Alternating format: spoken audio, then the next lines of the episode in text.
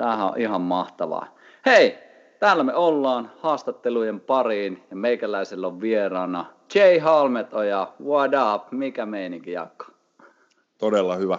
Itse asiassa tein salapoliisityönä tuossa just ennen kuin aloiteltiin, niin, niin katoin, että milloin viimeksi ollaan, tai milloin ekan kerran ollaan vaihdettu sähköpostia ja löysin 2010, olet kysellyt jostain taulakäävästä jotain, niin kymmenen vuotta on tullut siitä. Facebookista en vielä ehtinyt katsoa, että milloin on eka kerran käyty rakkauskirjeiden vaihtoon, mutta...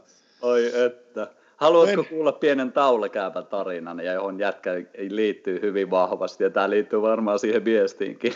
Ehdottomasti.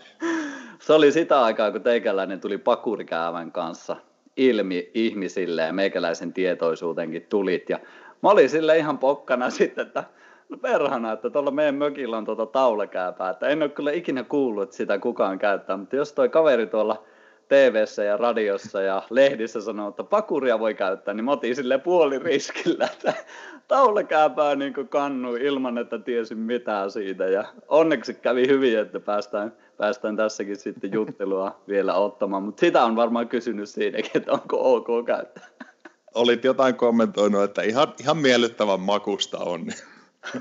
Meikä heittää tota, kämmenlyöntinä takakenttään takaisin, niin tota, mielenkiintoisen tällaisen etymologisen päivän nippelitiedon niin tota, taulakäävästä, että tämmöinen niin kuin sanonta, kun joku on taulapää, vähän tämmöinen, niin kuin, että joku on vähän tyhmä, että se tulisi siitä, kun taula, joka on siis ehkä englanninkielen sana tinder, tämmöinen niin kuin sytytin tai sytyke, niin on aika lähellä sitä, mitä se niin kuin alun perin merkannut, kun sillä on hallittu tulta. Eli siitä voi tehdä semmoisen super ähm, hyvän sytykkeen, ja sitten ihmiset on huhujen mukaan pitänyt sitä sellaista höttöstä taulakäävän sisäosaamista, tätä sytykettä tehdään, niin korvissa, niin kuin suojassa sateelta ja näin.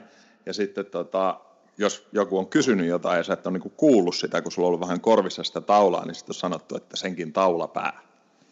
Aikamoista, aikamoista. Toi on kyllä tosi kiehtovaa, että miten, mä en tiedä kuinka syvälle sä oot uppoutunut näihin, mutta tuntuu, että jokaisessa sanonnassa on aina paljon semmoista historiaa ja taustaa mm. takana, mitä monesti sitten meikäläiset ei tässä ajassa ehkä muistakaan. Kuin tärkeänä sä pidät sitä, että, että muistaa myös sitä tarinaa siellä taustalla? Musta ehkä kiinnostavinta niissä, siis mä olen toki ihan sananörtti, mä rakastan yli, yli kaiken sitä koko maailmaa ja tota, sellainen hahmo kuin Turkka Aaltonen on ollut varmaan niin kuin isoin semmoinen pysäyttäjä siinä, että miten paljon joku voi ymmärtää sitä niin kuin sanojen kehityskaarta. Että niillä on vähän samalla lailla kuin kaikilla muullakin omanlaisensa evoluutio ja hän on siis tällainen, no varmaan pitäisin, että kovin luu villiyrttejä ja kaiken tiimoilla Suomessa niin kuin period.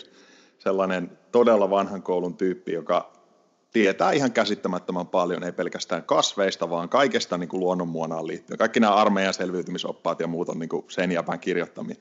Ja olin viime kesänä Turkan tällaisella tota, survival-kurssilla ja käveltiin vaan siinä metsässä ja näin, niin sitten tajus sillä että ei saakeli, että tämä tyyppi pystyy joka ikistä kasvista, ei pelkästään niin selittämään, joo, miten käytetään ja miten tästä saadaan kuituja ja tästä voi tehdä tällainen liimaa ja kaikkea ihan niin crazy siistejä juttuja. Mutta sitten just sitä puolta, että no joo, joskus 1700-luvulla se tuli Ruotsin puolelta toi sana ja näin poispäin. Ja kiinnostavaa niissä melkein kaikissa on, että, että ne on aika käytännönläheisiä loppujen lopuksi. Ne kuvaa hyvin vahvasti tekemistä niin kuin, että jos miettii sitä, että mistä se niin kuin juuri tulee, niin se on ollut linkissä johonkin punotaan juonia, että on niin kuin punottu jotain niin kuin kuitumateriaaleja keskusteltu samalla. Ja että tosi paljon meidän kielen kuvauksesta liittyy kyllä siihen, että miten vähän aikaa sitten loppujen lopuksi me ollaan oltu nimenomaan tilanteessa, missä ollaan tehty käsillä aika paljon juttuja ja oltu aika lähellä sitä maata, niin Nämä on tietysti teemoja, jotka esimerkiksi Teemu Syrjälää kuulemma joskus kiinnostaa, mutta... näin, näin olen joskus kuullut myös. Mulla on pakko mennä, täytyy sanoa tosta, että toi on kyllä ihan superkiehtova ja jotenkin tuntuu, että teikäläinen on yksi niistä, joka on aina askeleen vähän edellä, että on niin tässä kuitenkin kymmenisen vuotta teikäläisenkin hommia päässyt seuraamaan välillä läheltä ja välillä vähän kauempaa, mutta se se sanojen kautta niin sen informaation tuominen, niin se on ollut kyllä aina teikäläisellä hyvin hallussa. Et siitä semmoinen iso, iso hatunnosto kyllä sinne, että monta hyvää läppää on teikäläiseltäkin yrittänyt pölliä. hyvä, mieli, hyvä mieli kuulla. Mitä oma meininki siellä? Ei ehditty ja, jauhaa vielä ihan hirveän paljon ennen kuin laitettiin live päälle, niin pistä statuspäivitystä. No kiitos, ihan, ihan mukavasti menee. Täytyy sanoa, että mennään kohta tähän tilanteeseen, mikä meillä on päällä ja itse asiassa siitä on sullekin vähän kysymyksiä, mutta, tuota, mutta, mutta täytyy sanoa, että tämä tilanne itselle kyllä mahdollistaa sen, että yleensä on tässä viimeiset, mitä mä sanoisin, 15 vuotta reissannut koko ajan ympäriinsä ja nyt on ollut puolitoista viikkoa paikallaan, niin aivan silleen, että halleluja, että ei tarvi liikkua ja kukaan ei tyyliin kaipaa meikäläistä, paitsi kotona ehkä, mutta se on ollut itselle semmoinen jotenkin tosi, että on yrittänyt ottaa aikaa siihen, että – pysähtymiseen, tosi paljon vaan niin palautumiseen. Toki liikkumistakin, että ei semmoista niin vellomista ei ole ollut, mutta just se, että saa keskittyä. Mä oon huomannut ihan valtavasti, että nyt pystyy keskittyä, se fokus on ihan todella, todella timantti, timanttista tällä hetkellä, että, että olisi mukava sitten, kun tämä homma on, menee taas eteenpäin, että pystyisi pitämään palasia tästä olotilasta, mitä nyt on. Ja kyllähän se mahdollistaa, mutta helposti sitten, kun liikkuu paljon, ja säkin varmasti tiedät tunteen, että – jos on koko ajan menossa, niin sit pitää luoda niitä omia rutiineja aina sitten uuteen paikkaan, niin sekin vie kuitenkin sitä vähän energiaa myös. Komppaan, komppaan vahvasti ja tota, varmaan alkuvuodesta oli itsellä sillä että tulin eri tasolla myös tietoiseksi siitä, että oma semmoinen Indiana Jones-arkkityyppi on joskus ruuvattu kohtuusyvälle kovalevylle ja tykännyt siitä tavalla ajatuksesta, että on vähän koko ajan niin kuin menossa – eikä sillä, että se nyt olisi itsellä semmoista ehkä välttämättä niin sähäämistä ollut, mutta koko ajan on ollut kuitenkin sillä että tulee vähän kotipesää hengähtämään ja sitten on kuitenkin jo joku seuraava reissu tiedossa. Ja sitten alkuvuodesta oli ennen näitä juttuja niin sellainen niin kuin hyvän mittainen sykli, useampi viikko, niin ihastuin arkeen sellainen, että oli vaan niin ihan parasta olla himassa sillä ja laittaa kaikki rutiinit vimpan päälle tietäen just sillä että nyt ei ole sillä että torstaina pitää taas mennä Siilijärvelle sitten lähdetään. Että siinä on jotain kyllä semmoista kaunista myös siinä kontrastissa, että paljonko kaiken sähäämisen jälkeen niin jotenkin saa myös semmoisesta tietystä äh, stabiilista tilasta, mutta kyllä just tulin itse asiassa itse tuolta viime viikolla jo lähin ja eilen tulin tota päivällä sitten kalareissulta, niin kyllä maistuu myös, täytyy sanoa, että, että samaan, samaan hengenvetoon, niin kyllä tuolla tähtiä kattelee, niin sielu saa aika hyvää hoitoa. Kyllä, todellakin. Pakko kysästä tuosta, että nyt kun tosiaan tätä kun nauhoitellaan tässä, niin eletään aika poikkeuksellista aikaa täällä Suomessakin, että meikäläinenkin täällä uudella maalla. En tiedä nyt mikä olisi virallisesti oikea termi, ollaanko me karanteenissa vai ollaanko me liikkumiskiellossa vai missä me ollaan, mutta jossain, jossain tilassa me kuitenkin ollaan. Niin mitä tämä teikäläisessä on herättänyt? Me ollaan nyt tässä puolitoista viikkoa eletty semmoista jännittävää aikaa ehkä joidenkin mielestä ja ainakin niin muutoksia on tullut monen ihmisen elämään, niin miten teikäläinen näkee tämän? Ehkä siinä omassa arjessa ja mitä sitten ilmiöitä näet tässä sun ympärillä?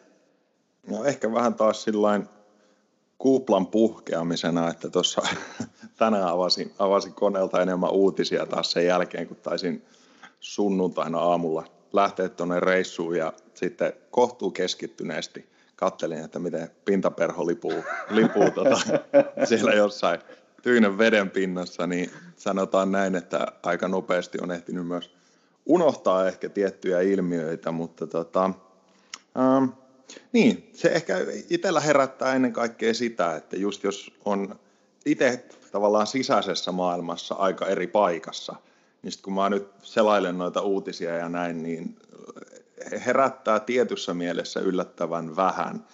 Osaltaan ehkä senkin takia, että varmaan joskus joulukuussa jo, kun tota Arinan Teemu ja Sovijärven Olli ja kumppanit rupesivat kirjoittamaan vahvemmin tota meidän biohakkerin flunssaopasta vähän niin kuin tämän aiheen tiimoilta, niin muistan, että käytiin Teemun kanssa silloin aika, aika diipit keskustelut siitä, että mitä todennäköisesti tulevina kuukausina tulee tapahtumaan ja aika lailla niin koko homma meni.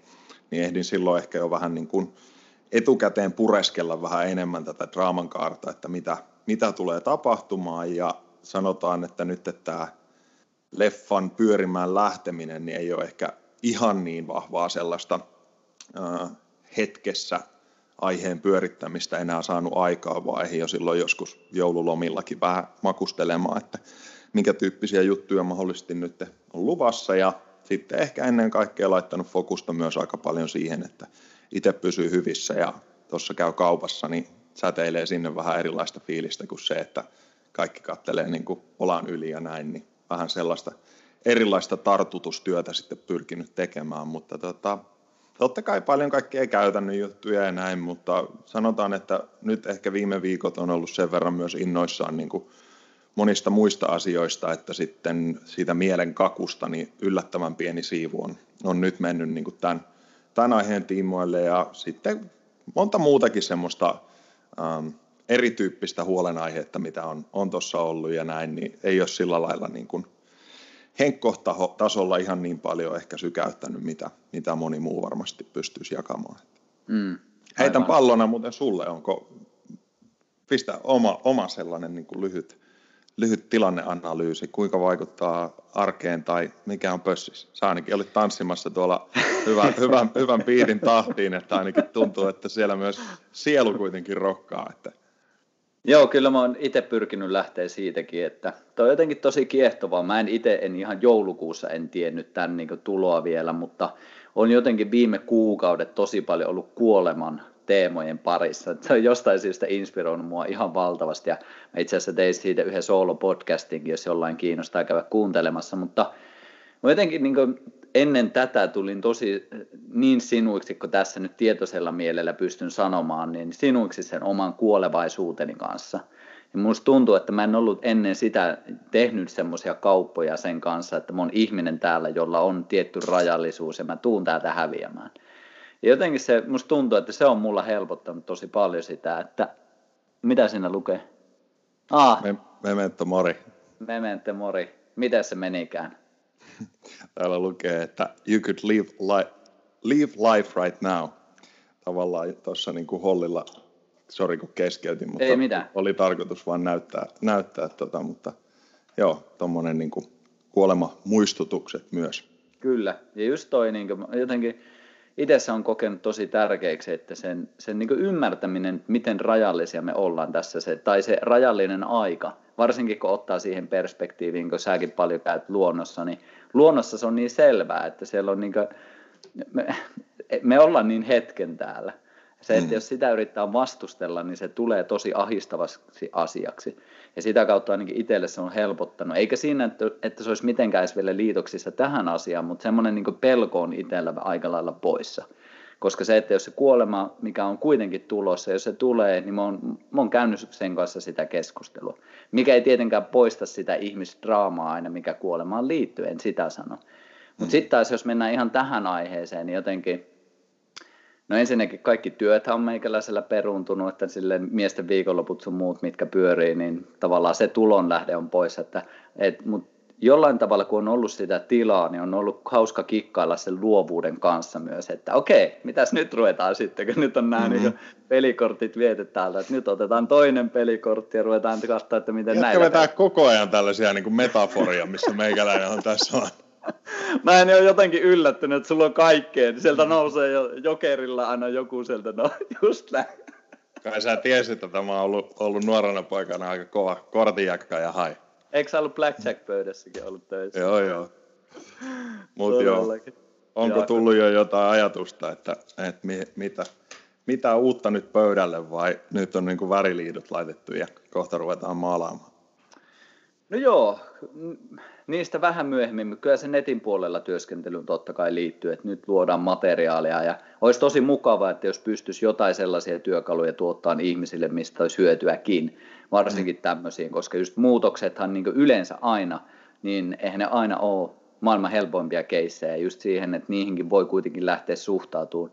Ja mä tykkäsin tosi paljon, mitä sä sanoit tuossa, että, että just se fiilis, millä sä meet sinne kauppaan, että toivottavasti se leviäisi. Mä uskon, että sun kaltaiset ihmiset on tosi tärkeässä roolissa, koska nyt tarvitaan just niitä tyyppejä, jotka pitää sitä spirittiä yllä, pitää sitä sielukkuutta ja sitä niin uskoa ja toivoa, että hei, ei ole mitään hätää, että, tai vaikka hätää olisikin, niin silti me tullaan tästä menemään eteenpäin.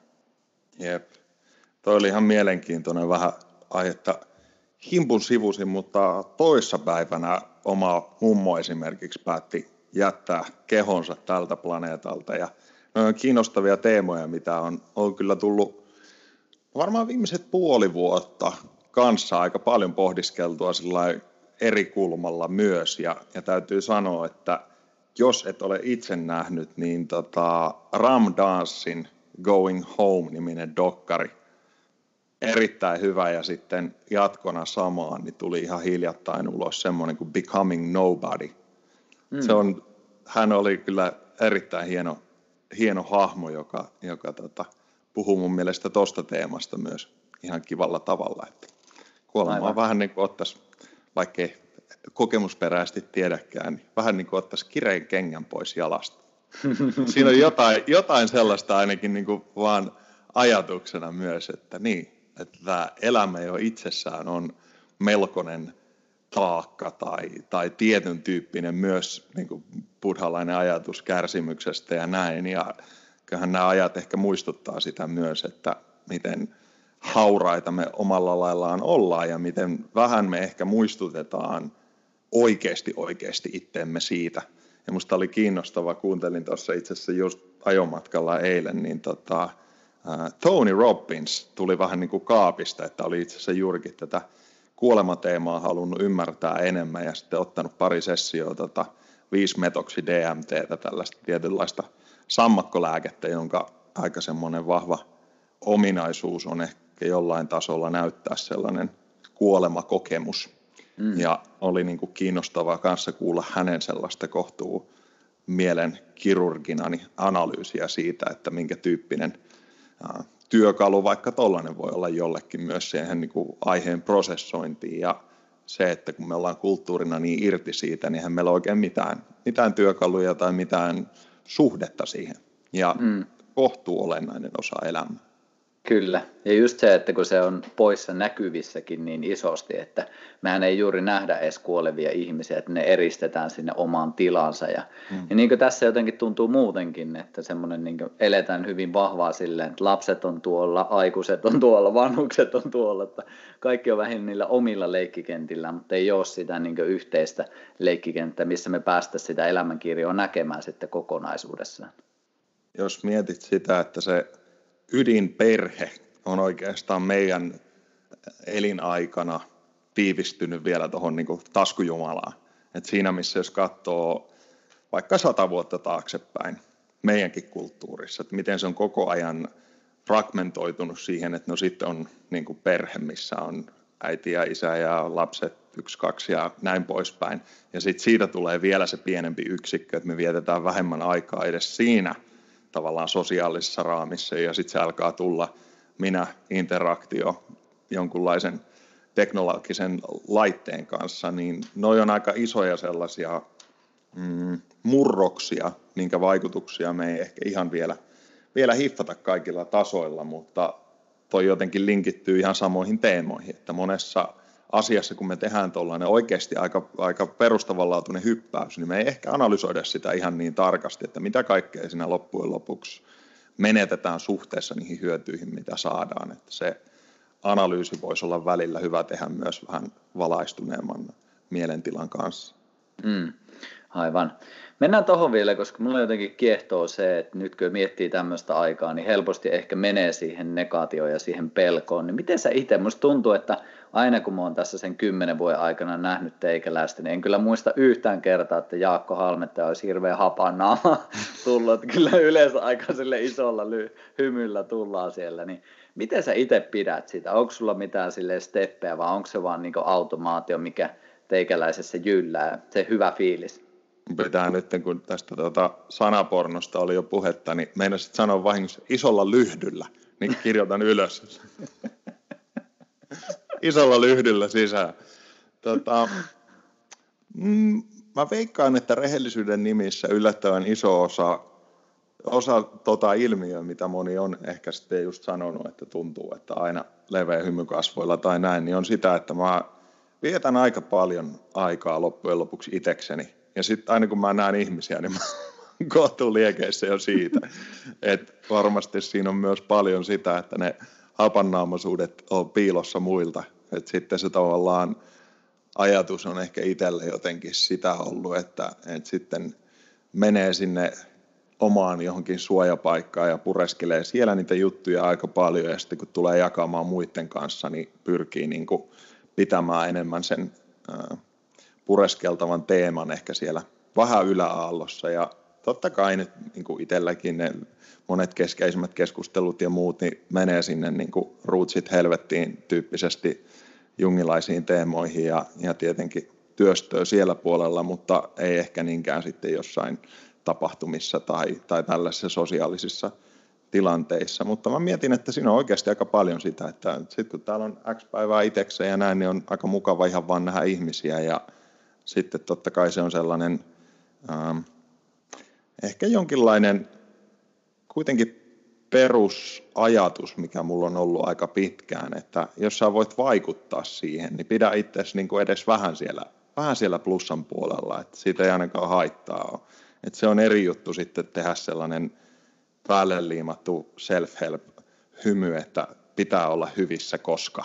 Ja sitten mm. niin kuin kikkailla vaan jotain tunnetiloja karkuu ihan samanlaisessa eskapismikierteessä kuin minkä tahansa muunkin suojamuurin kautta, mutta se, että semmoinen niin kuin, että jos, jos sä soitat, niin mulla on oikeasti, mulle tulee hyvä mieli siitä. Mm. En mä pääse sitä karkuun. Niin se mm. on jotenkin semmoinen, että sitten se vaan on siinä. Kyllä. Että mä tavallaan ehkä mieti sitä edes sen kummemmin, ja se voi olla ehkä yksi asia, että reflektoi enemmän sitä tunnetta siihen tilaan, mikä sitten on luontaisesti mukana. Kyllä, ja toi on tosi kiehtova, jos miettii niin ihan alkuperäiskulttuureitakin, mitä teikäläinenkin on varmasti tutkinut, niin just se, että, että melkein jokaisessa niillä on jonkinlainen perinne siihen, että jos niin ei ole elämä esimerkiksi selkeää, niin ei muuta kuin mettään kolmeksi mm. päiväksi, että on erilaisia vision questeja sun muuta, mitkä kaikki liittyy enemmän ja vähemmän siihen, että että ollaan itsekseen, ollaan ihan niin eristyksessä ihmisistä, jolloin toivotaan, että se tuo sitä selkeyttä. Musta tuntuu, että varsinkin tähän aikaan, kun on justiinsa puhelimet sun muut, niin me ei ehkä anneta itselle sitä, ja tuossa tulikin joku kysyykin, että onko se ihan ok olla itsekseen nykyaikana. Että ehkä sitä jopa vähän silleen, en tiedä mm. pelätäänkö sitä, vai onko siinä se, että että mikä siinä on sitten taustalla, mutta koin kyllä itsekin sen ihan suunnattoman tärkeäksi, että on niitä reflektointihetkeä, ja jos ei ole vaikka sitä viikon kalastusretkeä, niin se puoli tuntia siellä mettäkävelyllä voi tehdä ihmeitä. Musta tuntuu rehellisyyden nimissä, että se on aika hemmetin pelottavaa suurelle osalle ihmisistä. Itteni mukaan lukien os välillä varsinkin. Et se, on, se on loppujen lopuksi myös semmoinen tietynlainen napanuora siihen, että jos mä nyt oon jossain tuolla siis no, yksi varmaan tavallaan pelottavimpia kokemuksia, mitä on ikinä ollut, niin, niin tota, nukkuminen viidakossa yksin, semmoisella alueella, missä se niin kuin, fyysinen turvattomuuden tunne on myös ihan todellinen ilmiö. Et mm. Siis jotenkin se, että me ollaan harvoin myös ää, vähän niin kuin luontoäidin kanssa ilman kumia –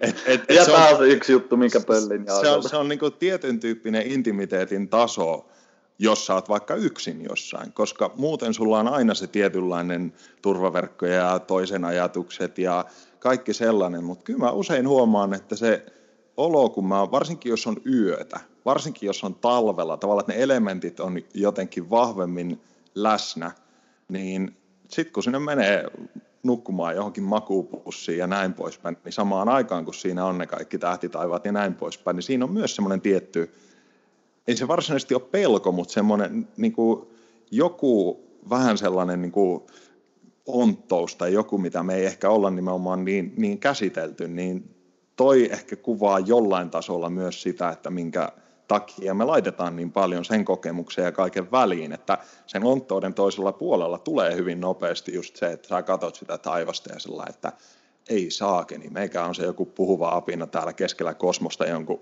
ihme planeetan niin kuin ytimessä, mikä menee tuhatta ja sataa keskellä ei mitään. Ja, että se niin kuin tietynlainen paranoia niin on hyväksi just sen takia, että se muistuttaa meitä. Ja, ja toi on ainakin itselle aina ollut se, että mitä tekee mielenterveydelle katsoa sitä niin kuin evoluutiohistoriassa aika pitkään meille luontasta YouTubea illalla ennen nukkumaan menoa, eli se, että sä katot sitä tähtitaivasta ja muistat jotenkin tietynlaisen perspektiivin, niin otan vaikka toi pois, niin äh, haluaisin nähdä tutkimuksen, missä joku on ruvennut pilkkumaan osiin, mutta siis tavallaan se, että kyllä musta tuntuu, että se, se yksinolo on, on niin pelottavaa monella monella tavalla, ei sen tarvitse olla edes noin ääriesimerkki, mutta se on ehkä sellainen, mitä tuohon aiempaan, aiempaan mietin, että itselle se on myös todennäköisesti syntynyt aika paljon sen kautta, että jos on vaikka useampi luento tai esiintyminen tai joku viikossa, niin ne on mulle tärkeitä juttuja, mä haluan tavallaan mennä antamaan sinne parasta,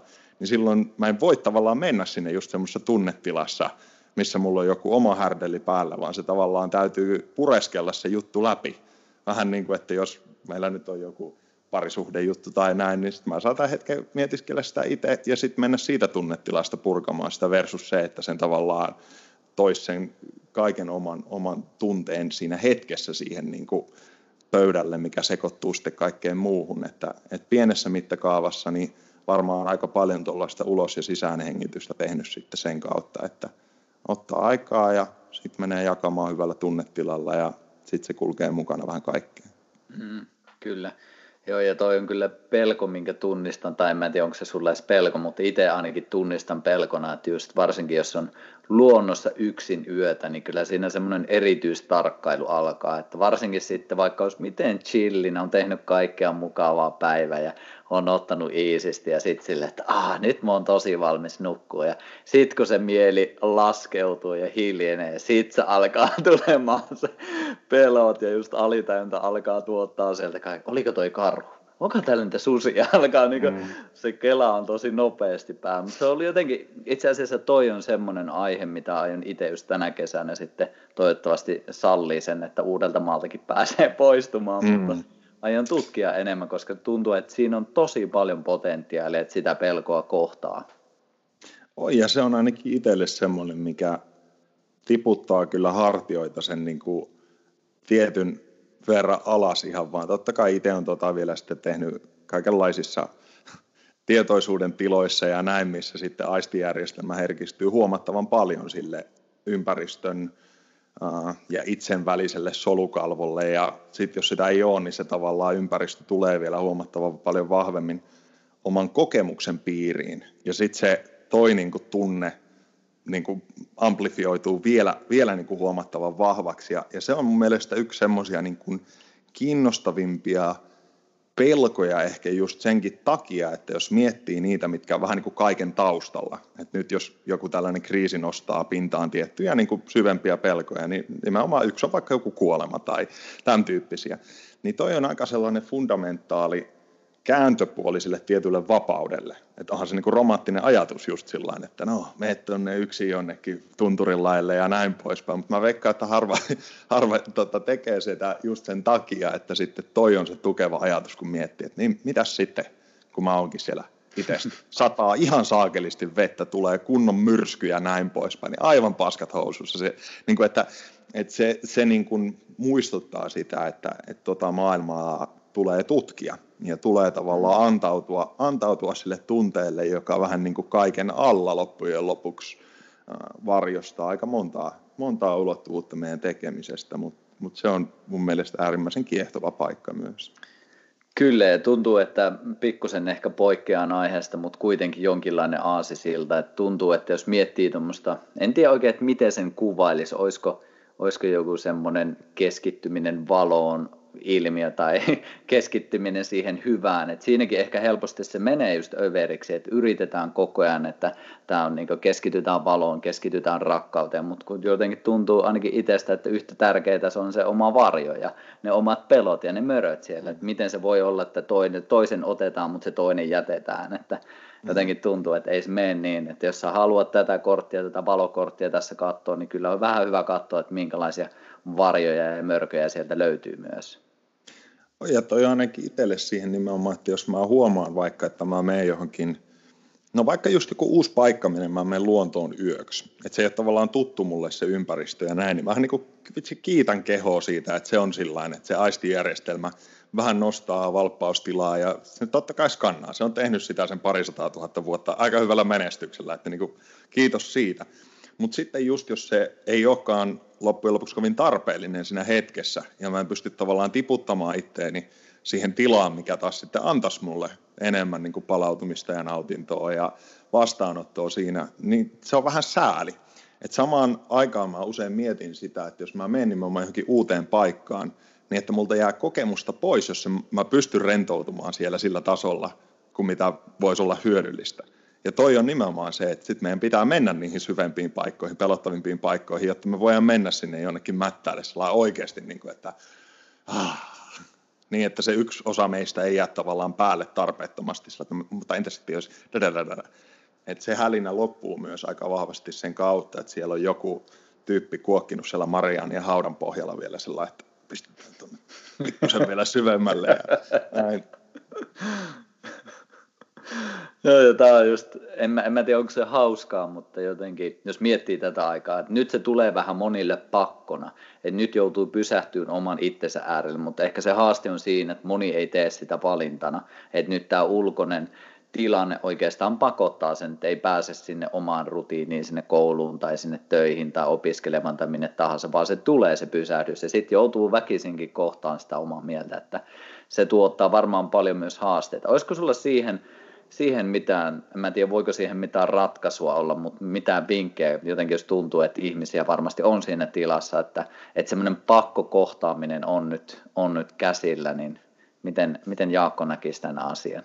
No varmaan vähän sama, sama kuin kaikki, että menee sinne avantoon sitten saunasta ekan kerran. Et, et niin kuin, mikä, mikä se on se, niin kuin, tuolla joku kommentoikin just, että totta kai vaikka luonto on niin kuin helppo paikka jotenkin tutkia vähän sitä hiljaisuutta tai jotenkin tunneskaalaa, mitä vaikka nousee pintaan niin, että siinä ei ole tavallaan ketään, mutta siinä on joku. Et, et niin kuin miettiä sitä, että minkälaisessa ympäristössä kokee olonsa turvalliseksi tai mikä on se niin kuin joku oma voimapaikka tai näin poispäin, niin kyllähän se on niin kuin aika, aika olennaisessa roolissa ja sitten että ottaa, ottaa niitä niin kuin sopivina annoksina, että ei välttämättä tripla espresso heti ekana aamuna, jos ei ole kofeiinia hirveästi tullut käytettyä, niin, niin se jotenkin, että, että sopivina annoksina ja näin poispäin, niin siitähän siinä on kyse, että on se nyt aika radikaali ajatus, kun joskus muistan, että jotain noita nuoria kiekkoilijoita ää, vähän sparrattiin ja joku oli siellä sillä, että hän ei ole ikinä ollut yksin, niin kuin kirjaimellisesti koko elämässään. Mm. Aina on ollut joku ympärillä, joku on ollut aina läsnä ja näin poispäin, niin kuvittele tuollaiselle ihmiselle sitten, että no joo, meistä tuonne tunturiin vähän mietiskelemään itsekseen, niin ei ole välttämättä taas annos-vastesuhde ihan kohillaan, että, että kaikki on tietysti eri paikassa sen suhteen, ja joillekin yksin on taas sitten superhelppoa ja näin poispäin, että sit sitä työstettävää voisi olla siellä toisessa päässä, päässä että ei sekään mikään niin kuin itseisarvo ole tietenkään se, että me nyt erakoidutaan tai näin, mutta se, että, että tämmöinen aika kyllä tuo aika naamalle sen, että, että se niin kuin, äh, oman paikan hallinta tai sellainen tietty niin kuin, mm, jäsentäminen, niin on hyvä olla sillä rauhallisessa tilassa tai muuten, niin sitä säteilee sitten myös ympäristöön. Mm. Hyvin sanottu kyllä ja jotenkin miten itse summaisin, että, että niin aloittaa pikkuhiljaa ja ymmärtää se tila, missä on menossa. Että, että jollekin, jos ottaa vaikka fyysisestä maailmasta, niin jollekin se 100 kiloa siitä maasta olisi ihan helppo homma, mutta jolle, joku, jollain pitää aloittaa sillä kymmenellä kilolla. Tosi tärkeä tiedostaa just se, että missä mennään. Hei, mä haluan ottaa tähän pari, pari kysymystä, koska mä kysyin tuolla Instagramin puolella, kiitos muuten kysymyksistä. Kysyin, että mitä haluatte Jaakolta kysyä, niin mä haluan ne käydä, koska jos mä en kysy nyt, niin, niin Tulee kaksi, sanomista. Puoli, kaksi ja puoli tuntia myöhemmin mä huomaan, että ei tässä ei missään vaiheessa kysyä. Niin, niin. Lähdetään tästä liikenteeseen. Tai no itse asiassa pakko sanoa siitä, että jätkä on kyllä tykätty hahmo silleen, että kun pistin tuon kysymyksen, niin heti täytyy Instagramiin, että kaikki haluaa Jaakasta pienen palasen. Että Hyvä jotain, mieli. Hyvä jotain mieli. olet tehnyt oikein. Mutta lähdetään immuniteetista. Immuniteetti on tässä ajassa kuitenkin varmasti monien huulilla, niin ei tarvi silleen koko kirjaa tyhjentää, mutta mitkä olisi semmoiset top-tipsit, että mihin kannattaa panostaa oma immuniteetin suhteen? Uni.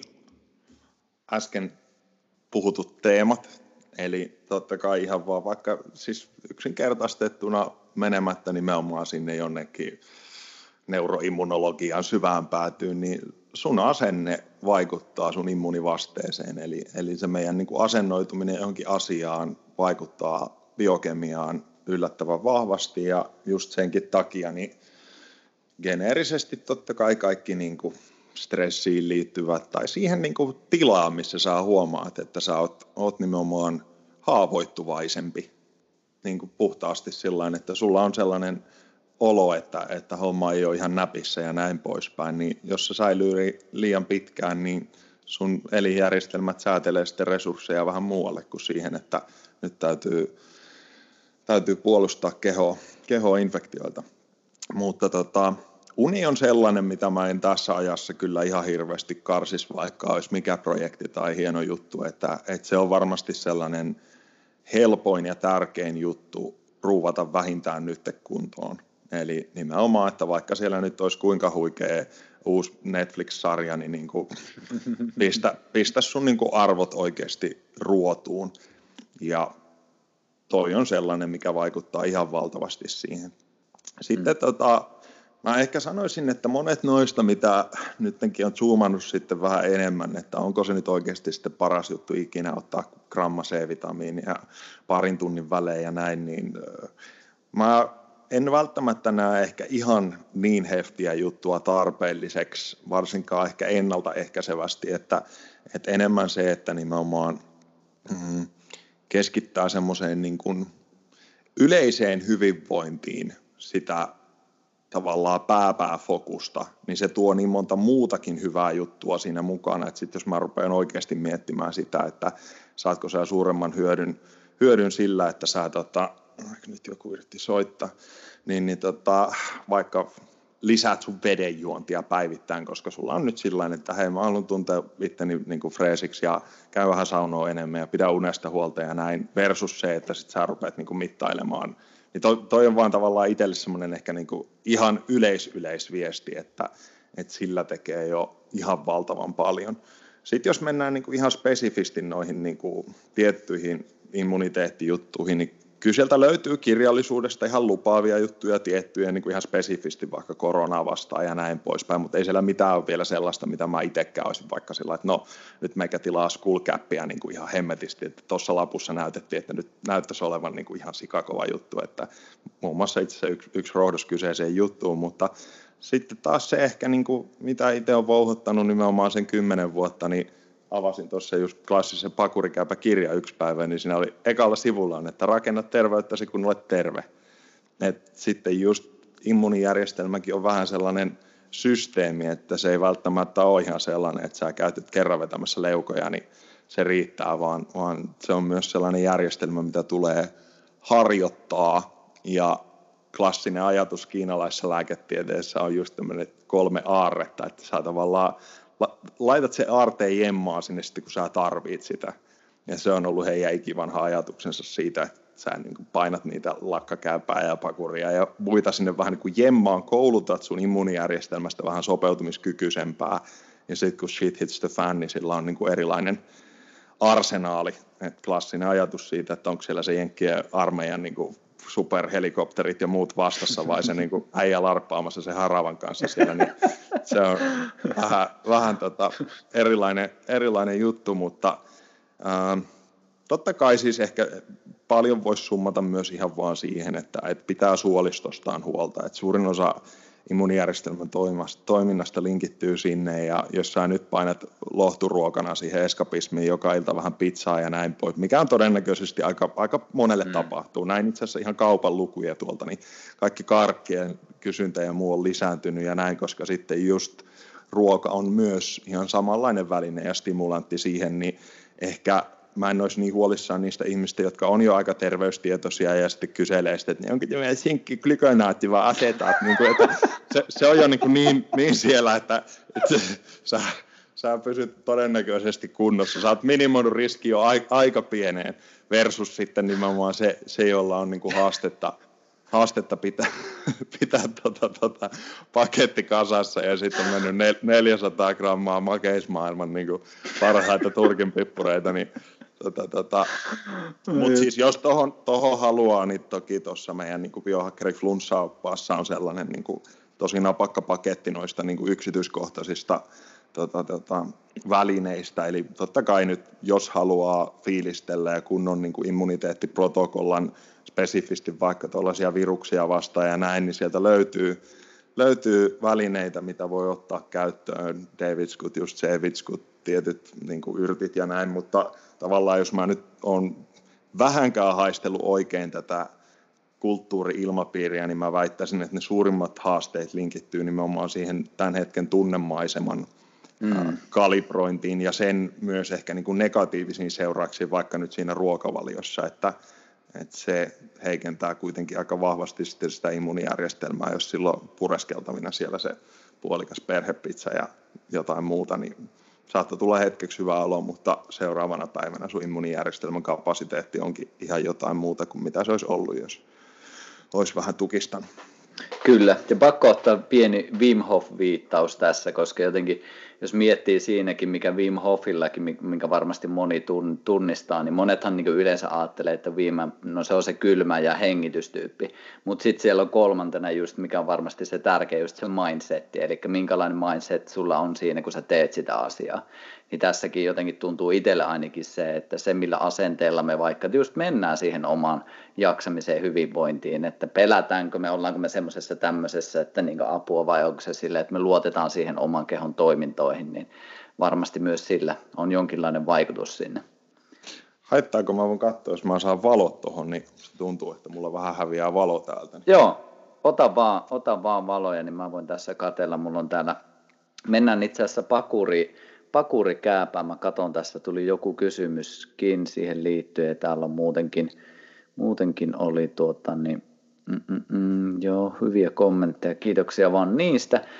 Tosiaan Jaakko, pakurista on pakko kysyä, se on nyt tässä jo muutaman kertaan mainittu ja varmasti monille tulit tunnetuksi tässä maassa juuri pakurista, niin ihan tämmöinen moniulotteinen kysymys. Ensinnäkin tuossa joku, joku kysyi hetkinen, nyt se hävisi taas. Kauanko No ensinnäkin voit vähän jakaa pakurista, miten itse, mikä on suhde siihen tällä hetkellä. Sitten oli kysymys, että kauanko jauhettu pakurikääpä säilyy käyttökelpoisena. Ja kolmantena kysymyksenä vähän tähän sienimaailmaan vielä liittyen, niin miten noin kaupan sienet, kannattaako niitä esimerkiksi tuommoisia arkisieniä sieltä käyttää? Monta kysymystä, mutta Joo, ja, mä, homma. mä alan tuota pilkkomaan sieltä peräpäästä, niin lähimuisti on paremmassa järjestyksessä. Mutta kaupan sienille ehdottomasti vihreätä valoa, siitäkin sienet varsinkin tosi itse asiassa lääkinnällinen lisä ruoanlaittoon. Eli ne nyt on hyvä totta kai vähän prosessoida ja kypsentää saattaa aiheuttaa joilla vähän ihooireita, eli keittoihin, muihin muhennoksiin, kaikkiin ihan yksi parha. Sana, samaa kategoriaa kuin jotkut niin kuin tuore inkivääri tai valkosipuli, että semmoisia niin marketin tavallaan oikeasti lääkinnällisiä oma, ominaisuuksia omaavia juttuja. Käytän itsekin kyllä paljon. Uh, herkkusienet tai muuta, niin ei ehkä ihan sieltä parhaasta päästä, mutta ehdottomasti sellainen taas, että on niissä oma, oma juttuunsa niissäkin. Uh, pakuri säilyy jauhettuna, jos se nyt on, sanotaan, ei ole kosteuden kanssa kosketuksia, niin todennäköisesti useamman vuoden. Ei se, se ei ota itteensä kyllä. Eli en osaa nyt sanoa, kukaan ei ole analysoinut sillä että neljän vuoden jälkeen niin minkä verran jotain tehoaineita on poistunut, mutta yleensä niin tapahtuu minkä tahansa rohdoksen kanssa myös, jos ne altistuu sitten paljon valolle. Eli senkin takia, jos on ollut niin kuin kohtuu hyvin, tota, kato, Antti Närhikom, Chaga Mafia, kova meininki, mutta tota, nimenomaan jos ne on sillä edes kohtuu hyvin, hyvin säilytty, niin kyllä ne säilyy vuosia. Ja tota, eka kysymys oli, että mikä oma suhde nyt tai näin, niin um, ehkä vähän sama kuin kaikessa muussakin, että sitten kun ne tietyt jutut on, on vähän niin kuin osa omaa elämää tai näin, niin en mä niitä mieti sen kummemmin, että tuossa nyt että taas oli jotain pakurirouhetta lähetetty tuonne officelle ja näin, niin nyt on keitellyt tuossa kaikenlaisia hienoja liemiä ja fiilistellyt, mutta ei varsinaisesti sen takia, että nyt jotenkin laittaisin erityishuomioon omaa immunijärjestelmää, vaan ihan samalla lailla mä oon miettinyt asiaa niin kuin just sen kymmenen vuotta, että, mm. että niin kuin siinä mielessä niin kuin mikään varsinaisesti muutu ainakaan tässä vaiheessa, että sit jos homma menee vakavammaksi ja näin, niin sit voi olla, että, että alkaa, alkaa vielä semmoinen tukevampi immuunijärjestelmän äh, säätelyprojekti, mutta tota, kyllä se on sellainen, mitä mä tykkään itse käyttää aika paljon. Mä, totta kai se koko makumaisema ja muu on jo itselle niin, niin kuin semmoinen tunneankkuri moneen paikkaan ja näin, mutta tota, se on ehkä itsellä ollut yksi niistä asioista, joista on tullut vaan niin kuin osa, osa elämää ja that's it. Mm. Jatkokysymys, miten ne sienet ja lapset tarkoittaa sitä, kun moni, moni äiti, joka siellä nyt pohtii, että niin uskaltaako esimerkiksi 3, 4, 5, 6-vuotiaille lapsille sieniä antaa, niin mikä teikäläinen suhtautuminen? No sanotaan näin, että varmaan keskeisin referenssipiste on, on totta kai taas semmoinen niin kulttuurihistoria ja siellä nyt totta kai varsinkin noin käävät, jotka sisältää aika erityyppistä kemiaa, mitä sitten maassa kasvavat sienet, niin niitä on käytetty aika hemmetin laajasti ympäri maailmaa ja ne nyt näyttäisi sen kuitenkin todella pitkän historian valossa siltä, että siellä ei ole ainakaan huomattu, että ne niistä mitään haittaa on melkein päinvastoin.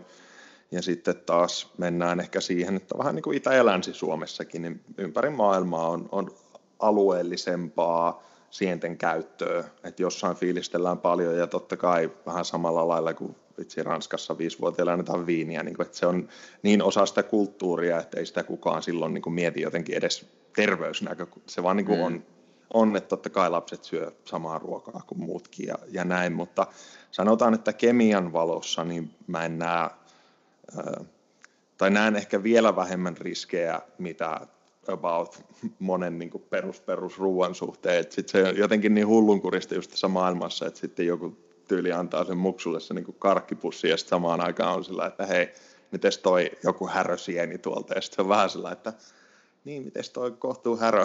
Niinku, et, et, se on ehkä taas semmoinen, mutta ää, niin, ja mä, kemian valossa ne on aika, aika seiffejä kuitenkin ja sitten totta kai nyt pointti on varmasti mitenkään niin kuin, isoja määriä, määriä muksuille antaa, jos ei mitään erityistä syytä ole. Että sanotaan näin, että uskaltaisin antaa varmasti omille muksuille. Joo, ja toi on just hauska, mihin viittasitkin, että miten nopeasti sekin on tapahtunut, että tämmöiset tuotteet, joita meillä ei ole koskaan ihmiskunnan historiassa ikinä ollut olemassakaan, nyt se on ihan normaali, että se on siinä meidän pöydällä mm. me katsotaan sitä sille eikä edes mietitä sitä, että niin, että itse asiassa tota ei koskaan kukaan muu ihminen ennen meitä tyyliin nauttinut, mutta nyt toi, mikä tuossa on, niin se on meille ihan normaali, että nopea muutos on tapahtunut. Ja sitten se on mielestäni hirveän mielenkiintoista, että miten nopeasti me ollaan menetetty sen sellainen painoarvo. Että jos sä heittäisit mulle niin kuin jonkun tutkimuskemikaalin sillä labrasta, että no, tämä näyttäisi, että tämä meidän reseptoriteoria ja nämä ionipumput ja, ja kaikki menee hyvin ja näin, mutta että emme oikein tiedä. Kukaan ei ole koskaan testannut tätä aiemmin. Versus sitten, että joku heittäisi, että no, tota, tota, tätä nyt on kyllä aika isossa osassa maailmaa, niin semmoinen pari tuhatta vuotta – ihmiset on säännöllisesti käyttänyt tätä. Ja näyttäisi, että siinä on ollut semmoinen juttu, että ei se ole ainakaan aiheuttanut mitään kovin, kovin pahaa kellekään, ja koska se mainitaan kaikissa klassisissa niin kuin lääkekirjoissa ja muuta, niin siitä varmaan joku jotain hyötyäkin saanut, että mites niin kuin, että jos sun jompikumpi, niin, niin se, että se on oikeasti aika älytöntä, että miettii, että miten olennaista ihmisille on ollut, että joku juttu toimii tilanteessa, missä sulla on niin kuin korona joka päivä siinä niin kuin uhkana ja ei mitään niin kuin lääkinnällistä järjestelmää sinällään, vaan se on ollut just se, että Gandalf käypä hakemaan pari sientä, että Juhalla on vähän ruuhjeita polvessa.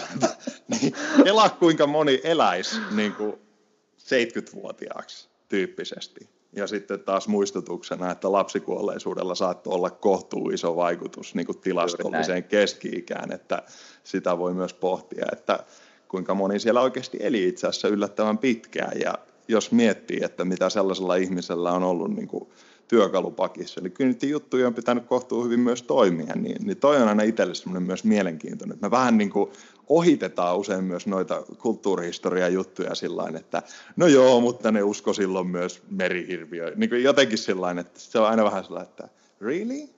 Et ei ollut varmaan kovin keskiössä sillä että jengi pysyy terveenä. Että, että niin kuin, ne on ollut aika fundamentaaleja palasia niin kuin yhteisöissä ja se on kiinnostava jotenkin ajatuksena. Kyllä, ja just, että miten tärkeää se on ollut, kun se Keijo on mennyt vaikka sieltä puskasta hakemaan sen piireen ja ei tullut takaisin sille, että shit, jatka, tota ei muuten syö enää.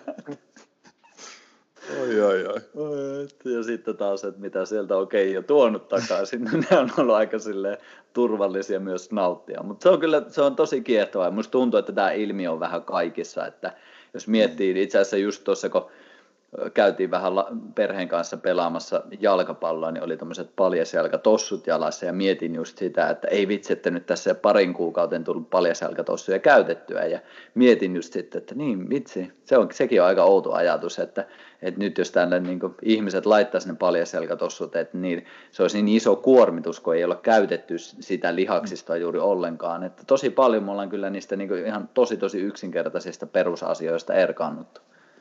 Niin ja sitten toisaalta mä aina mietin, että mitä, mitä muuta niin kuin odottaa. Että sehän on aina se, että joku kehitys tapahtuu tavallaan liian nopeasti. Sitten me vähän katsotaan, että okei, toi juttu meni nyt vähän vihkoon, että nyt meidän pitää niin kuin korjata täältä ja näin poispäin. Että mä en ehkä itse myöskään haluan nykyisin niin usein ajatella, että se on pelkästään sitä, että joku on sitä asiaa vastaan, vaan se on usein myös sitä, että me ei olla vain tietoisia siitä. Tai niin kuin, että just jos sä herätät jonkun tollaisen keskustelun, niin sitten meikä on sillä, että no niin joo joo, silloin luin sen niin kuin Born to Run-kirja ja Tarahumara Intiaanit. Ja niin kuin, mullehan herää, herää heti iso määrä semmoisia ajatuksia, mitä mä vaikka pyöritellyt sitä, niin sillä, että no joo joo. Mutta sitten jos joku, kellä ei ole minkään tyyppistä ajatusta tosta ja näin, niin se on vähän sellainen, että no onko tämä nyt niin olennainen ja näin poispäin. Meillä kaikilla on kuitenkin niin rajallinen määrä kerätä infoa, ja sitten jos me vaikka kerätään paljon terveyssektorilta infoa, niin totta kai ne asiat niin näyttäytyy meille tavallaan hullunkurisempana kuin jollekin, joka ei vietä, vietä niin sen aiheen äärellä niin paljon ajatellen ja pohdiskellen sitä, että no mitä jos.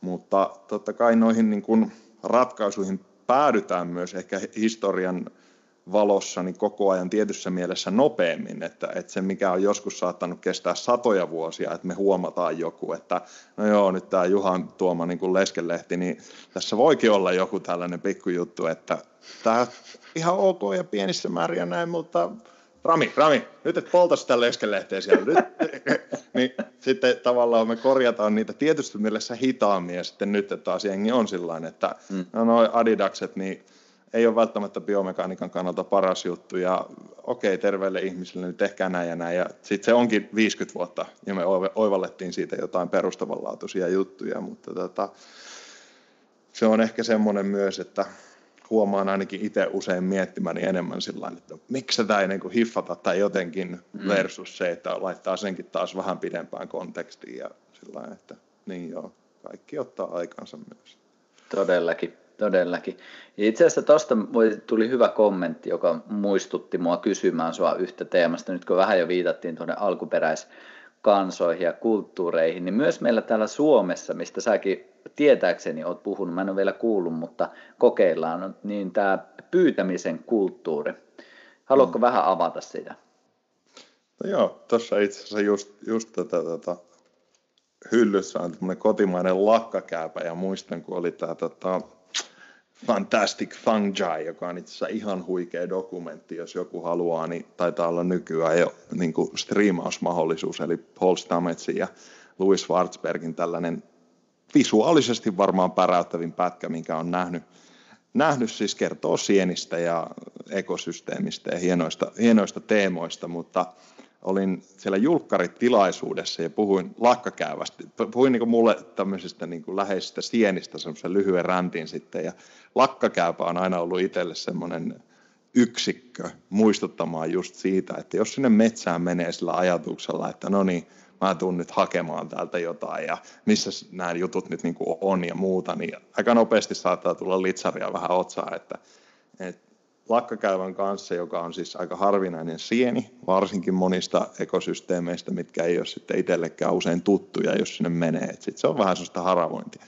Niin useamman kuin kerran on käynyt sillä että sitten sinne menee ja vähän semmoisessa mindsetissä, että no katsellaan nyt täällä ja koko ajan vähän mielessä se se lakkakäypä. Ja sitten jossain vaiheessa sitten päästään irti ja sitten onkin sillä vähän, että no, jos sallit, niin olisi niin kuin mukava nähdä sinut. Pieni kohtaaminen ja sitten vähän sellainen, tjadää, jotka olet kävelemässä autolle tyyppisesti, niin sitten se ilmentää itsensä. Mutta, mutta taas jos miettii nimenomaan sitä kieltä, niin se ei ole niin kuin, että mennään ottamaan, vaan mennään pyytämään. Ja, ja tämä on aika vahvasti läsnä kaikissa kulttuureissa ja mitä syvemmälle sitä on itse miettinyt, niin se on myös usein aika käytännöllistä, että sitten on vaikka, että ennen kuin se joku kasvi kerätään, niin siltä on pyydetty vähän niin kuin lupaa ja sitten just intiaanit on jättänyt mapachoa siihen ja näin poispäin. Sitten on miettinyt sillä, että ha, että niin, että itse asiassa sä vähän niin kuin lannotat myös sitä kasvia.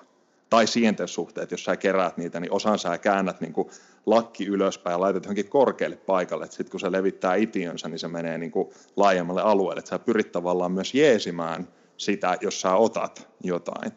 Ja toi on ollut niin kiinnostavaa, että vaikka sitä tupakkaa on annettu, koska se on käytännössä maan päällä kasvavista kasveista ihan mineraalipitoisempia ja sen takia myös niin kuin se pyhä kasvi ja shamani on the man who smokes tobacco ja kaikki tämä.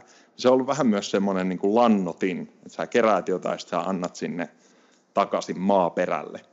Ja toi kaikki on sellaista, mihin meillä ei taas ole ymmärrystä myöskään edes sillä käytännön tasolla. Sitten se on helposti vain taikauskoa ja kaikkea, vaikka se on myös nimenomaan – hyvin intiimi ymmärrys siitä, että nyt jos mä otan täältä ravinteita ja ne ei palaa sinne, niin mä jätän sen paikan tavallaan huonompaan kondikseen kuin mitä tullessa.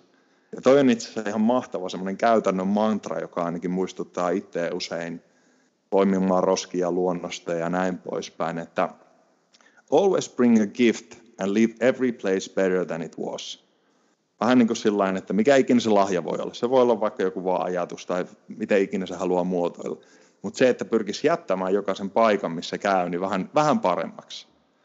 Ja toi on taas sarjassamme niitä, että jos mä tunnustelen, että, että missä alkaa sydän kehräämään, niin on niin kuin just se, että mä voin olla sillä tavallaan äh, rehellisempi itselleni toiminnassa. Ja jos mä tavallaan on rehellinen, niin mun ei tarvi elää menneisyydessä, koska se ei jää mitään. Joka ikinen semmoinen pikku juttu, että mä heittäisin sen jonkun roskan sinne, että jättäisin jopa poimimatta sen. Tämä oli niin kuin Voltaire-ajatus, että sä oot vastuussa jokaista hyvästä asiasta, jonka jätit tekemättä. Eli jos sä jätät sen niin kuin roskan poimimatta, niin mulle ainakin nousee heti sillä, että jos et sinä, niin kuka? Jos et sinä, niin kuka? Ja sitten jos sen ottaa ja näin, niin sinne menneisyyteen jää tavallaan sellaista jotain niin kuin Kastanedan puhumaa energeettistä lankaa, koska se joku ajatus herätti jonkinlaisen suhteen siihen tilanteeseen. Ja sitten kun me putsataan tota enemmän reaaliajassa, niin voi olla, että on kepeämpi kulkea. Todellakin, jos haluaisi tuohon ottaa vielä semmoisen tosi tosi itsekään kulman, että, että jos ei miettisi yhtään edes sitä niin luontoa, mutta jos miettii pelkästään ihmistä, että jos sä meet sillä fiiliksellä, että sä oot nöyrä, sä oot niin valmis vastaan ottaa sitä, mitä sillä luonnolla on, niin todennäköisesti siinä on sitä kiitollisuuttakin huomattavasti enemmän mukana, ja kaikki nyt varmasti niin ainakin jollain tasolla ymmärtää sen, että on hyvin eri, että jos mä meen ja varastan ja ryövään kaikki versus se, että on kiitollinen siitä, mitä saat, niin sehän on hyvin eri sisäinen tila ja sisäinen kokemus, mikä siitä yleensäkin tulee. Ja toinen ajatus, mikä nousi just mieleen, että jos me mentäisiin vaikka pari, jos me mentäisiin vaikka parisuhteisiin sillä ajatuksella, että mä vaan koko ajan otan, otan, otan, niin aika nopeasti me varmaan huomattaisiin se, että, että miten hyvin se parisuhde elää, miten se kasvaa, kehittyy, tai sitten se, että me muistettaisiin siinä sitä niin vastavuoroisuutta ja myös sitä, että siinä olisi se kiitollisuus mukana. Näköjään tämä ei ole tunnin mittainen, mutta jatketaan Jaakko, ihan otetaan toinen setti, nimittäin tämä sanoo, että meillä on viisi sekuntia jäljellä. Okay. Mutta tuota, otetaan part kaksi ihan kohta. Yes. Pieni hetki. No niin, mukavasti saatiin sieltä vielä lisä, lisätulijoita mukaan. Otetaan Jaakko vielä sieltä. No niin, Vähän Kyllä. polttaa läpi, läpi toi meikäläisen lyhtynyt tuolla taustalla, niin kuin aiemmin puhuttua, mutta toivottavasti ei liikaa. Ei haittaa ollenkaan, ei haittaa. Ja täytyy sanoa, että mukavasti sieltä ihmisiä tulee takaisin. Kiitos, kun olette siellä. Ja paljon, paljon peukkuja ja sydämiä on tullut Jaakko sun jutuille ja tässä vaiheessa. Niin hyvä meininki. Mutta mitä oli sanomassa tuossa, että Instagramilla pitäisi tietää, että kun Jaakon kanssa ollaan juttu sillä, niin tunti ei todellakaan riitä meille. Joku, joku ekstra pyyntö pitäisi nyt laittaa menemään. Ei ole, ei ole kiire minnekään. Mä haluan ehkä lisätä, että tämä on jotenkin ollut sellainen ajatus, minkä on huomannut, että tämä on ehkä jotenkin kolahtanut muutaman kerran, kun on viime kuukausina siitä muistanut jotenkin mainita, mutta mulla oli semmoinen The Playbook of Life-projekti monta monta vuotta ja kirjoitin tavallaan kaikki oman mieleni syöverit vähän niin kuin paperille ja aika paljon viettänyt aikaa, aikaa sen niin kuin henkilökohtaisesti kustomoidun työkirjan kanssa ja siitä semmoisena pienenä äh, spin-offina, niin joskus muistan, että siinä missä ihmiset nyt ehkä vähän konmarittaa ja nytkin jos on kotosalla, niin tulee todennäköisesti skannattua tavaroita läpi ja se on ehkä sellainen monelle tässä ajassa nyt jotenkin konkreettinen juttu. Myös vähän tarkastella sitä, että no aiheuttaako tämä esine minussa iloa tai näin poispäin. Mutta tuohon äskeiseen meikäläisen ränttiin roskien poimimisesta ja näin poispäin liittyen, niin se on mun mielestä ollut tosi kiinnostava ajatus, että jos sä teet listan kaikista niistä kokemuksista, missä sä muistat, että sä oot toiminut tavallaan väärin, sillä että sä oot tehnyt jotain semmoista paikasta, mikä ei ole ollut oikein sitä, oli se sitten nimenomaan ihmistä tai luontoa tai eläintä tai mitä tahansa kohtaan, niin toi on ollut itselle myös kiinnostava harjoitus, koska se jatkuu tavallaan koko ajan. Tavallaan, että mielen syöväreistä nousee myös sellaisia juttuja, mitkä ei ole ollut sun tavallaan tietoisuudessa. Mutta se on ollut kiinnostava myös katsoa, että voiko niitä vähän niin kuin piuhoja jotenkin putsata. Ja totta kai tämä nyt on monelle niin kuin hyvin konkreettista monissa ihmissuhteissa, mutta on ainakin itsellä tuonut myös semmoista kepeyttä, että kaikki ne tilanteet, kaikki mitä mä muistan ihan pikkupojasta lähtien ja muuta, kirjoittanut auki, vähintään tehnyt jonkun pienen meditaation, tavallaan käynyt siellä paikassa ja laittanut siihen tietyn fiiliksen. Mutta semmoinen niin samanlainen kognitiivisen ergonomian puhistaja kuin mitä se on, että siinä hyllyssä on ne kirjat niin kuin värijärjestyksessä tai näin poispäin. Mutta toi sama teema on jäänyt mulle päälle siitä nimenomaan, että no en mä halua ainakaan jatkossa itselleni, että mä joskus kymmenen vuoden päästä mietin sillä, että no 2020 oli mulkku silloin, niin nyt mun pitää tavallaan putsata tätä niin kuin takakonttia näistä tyhjistä tölkeistä, vaan nimenomaan, että miten sä niin kuin pidät ton paikan päällä, niin on myös taas muistuttaa siitä niin kuin varjosta ja että mitä sillä menneisyydessä on, jotta sä voit laajentaa sitä elämän määrää tulevaisuuteen. Mm. Ihan loistavasti sanottu kyllä. Ja toi on itselle jotenkin tosi kiehtova teema siinäkin mielessä, että mun uskomus ja kokemus on hyvin vahvasti se, että me ihmiset tiedetään, mikä on oikein. Me tunnistetaan tosi monesti niitä hetkiä ja semmoisia tilanteita, missä me ei toimita totuuden mukaisesti tai sen meidän sisäisen kokemuksen mukaisesti. Ja totta kai silloin, kun me myös toimitaan, niin me tunnistetaan, että tämä tuntuu tosi hyvältä. Mä uskon hyvin vahvasti siihen, että se on se järjestelmä koko ajan siellä olemassa, mutta ehkä sitten se nykyään on niin helppo ohittaa, kun meillä on erilaisia laitteistoa sun muuta, että me ei pysty tai me ei anneta sitä aikaa, että me kuultaisiin se viesti, että mikä tässä on meille totta. Mutta mun kokemus on se, että se on, se on koko ajan siellä mukana, että sitten ei välttämättä tarvi havahtua 2030, että vuosi 20 meni vähän, vähän penkin alle, että, että kunhan vaan uskallettaisiin kuulla sitä totuutta, niin varmasti se kyllä opastaa meitä siellä. Kyllä. Ai että. Mutta mä otan pari kysymystä täältä, koska mä, mä teen teknisen hiljaisuuden, jotta sait luvan niin sille. Kiitos tästä. Tämä oli kiehtova kysymys itse asiassa tähän mä ootan sun vastausta myös. Nimittäin sakroista kysy- tuli kysymys ja voit sitten avata tai sanoa, että haluatko edes vastata tähän, mutta kysymys siis kuuluu, että safka kautta jutut, joilla ruokitaan eri sakrojen toimintaan. Onko tämä tullut sulla mitenkään vastaan? Siis tämähän on aina niin kuin se hämmentävi osuus, että sit jos miettii, että minkä verran kun tätä kirjallisuutta kahlaa, niin sen sivussa tarttuu myös tätä näennäisesti hurusektorin juttua, niin vastaus on, että paljon.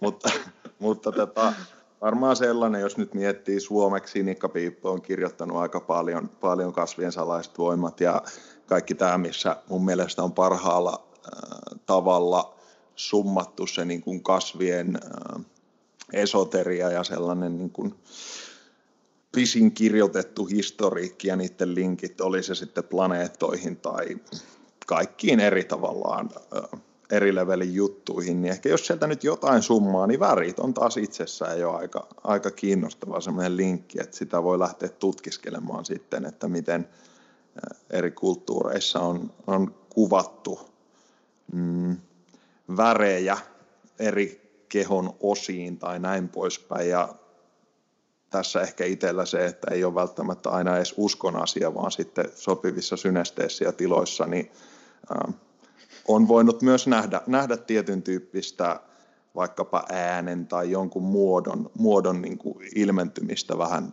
erilaisena geometriana, niin jostain ne on varmasti kammettu sinne ja menemättä siihen, siihen sen syvemmin, niin ehkä safkapuolella voisi sanoa, että, että värit on ehkä semmoinen lapsenmielisin ja mm, yksinkertaisin kartta, jos toi, toi niin kuin tematiikka kiinnostaa.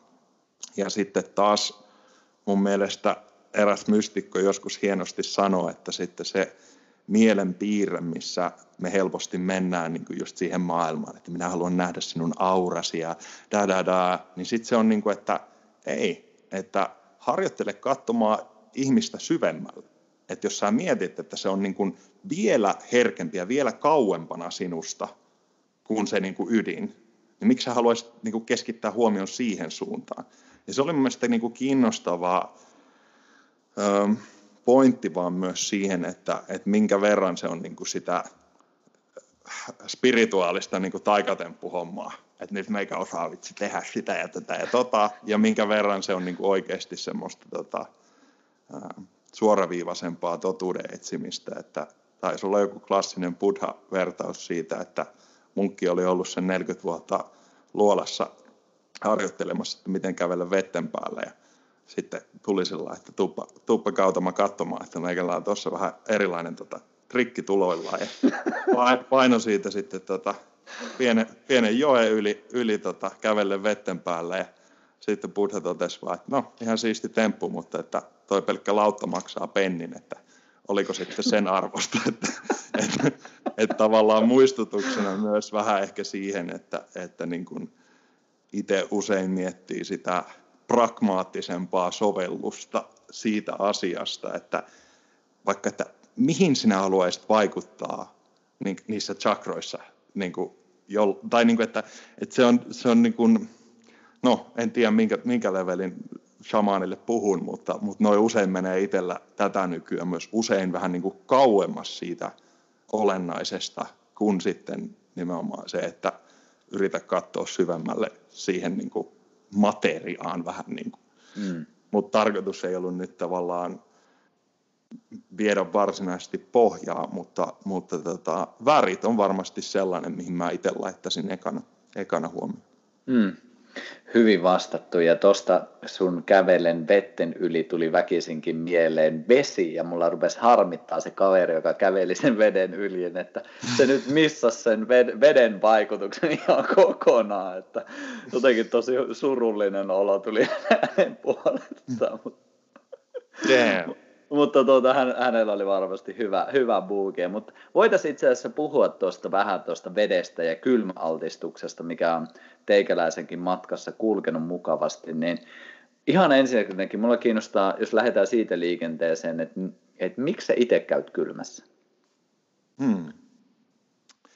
Varmaan lyhyt vastaus olisi se, että se on sellainen arkinen tapa saada kosketus semmoiseen paikkaan, joka on vähän myös semmoinen niin kuin transcendentaali.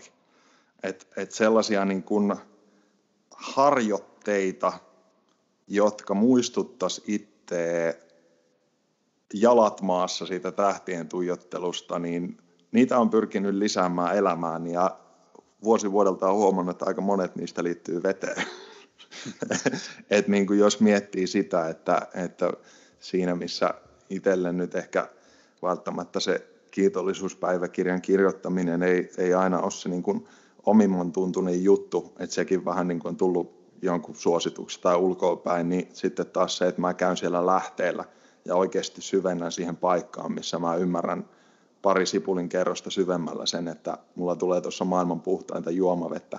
Ja niin kuin näin pieni osa koko tämän maailman populaatiosta on millään tasolla edes ajatellut, että pystyisi juomaan tällaista vettä. Niin se on ihan tietyn tyyppinen kiitollisuus ja nöyryysharjoitus. Ja toi on ehkä myös sellainen, että, että niin kuin pelkästään jotenkin resurssina se, että meillä on mahdollisuus ammentaa sellaista jutusta, jossa on se chippitiedosto, että jos sä menet sinne ää, avantoon esimerkiksi, niin se ainakin omassa kokemuspiirissä niin saattaa viedä vähän sinne niin kuin rajalle helpommin. missä, missä ton tyyppiset ajatukset tai, tai mielenmaisemat alkaa, alkaa näyttää itteensä, niin, niin se on ehkä sellainen jotenkin arjen harjoite, missä on kuitenkin semmoinen pikku, pikku linkki johonkin syvempään. Ja sitten totta kai se, että, että siitä tulee ihan hemmetin hyvä olo, ja nyt kun ää, tietysti tein itse tästä vähän semmoisen, no en nyt voi sanoa suorittamisjutun, mutta kävin aivan saakelisti niin kuin kylmässä ja kuumassa oikeastaan viime syksystä nytten ää, helmikuuhun. Kävin avantouinnin SM-kisoissa meinaan Joensuussa. Ja tuota, tuota, joo, joo. Niin Miten kävi? Tulin neljänneksi. Oli Ai. hyvä uinti, kova, kova aika ja vähän, vähän jäi, mutta tota, oli hyvä suoritus. No niin. Vapaa uintia 25 metriä. Niin, niin tota, anyhow, niin kävin siis varmaan sen kuusi kertaa viikossa, niin kuin monta kuukautta, niin kuin kunnon sessiot.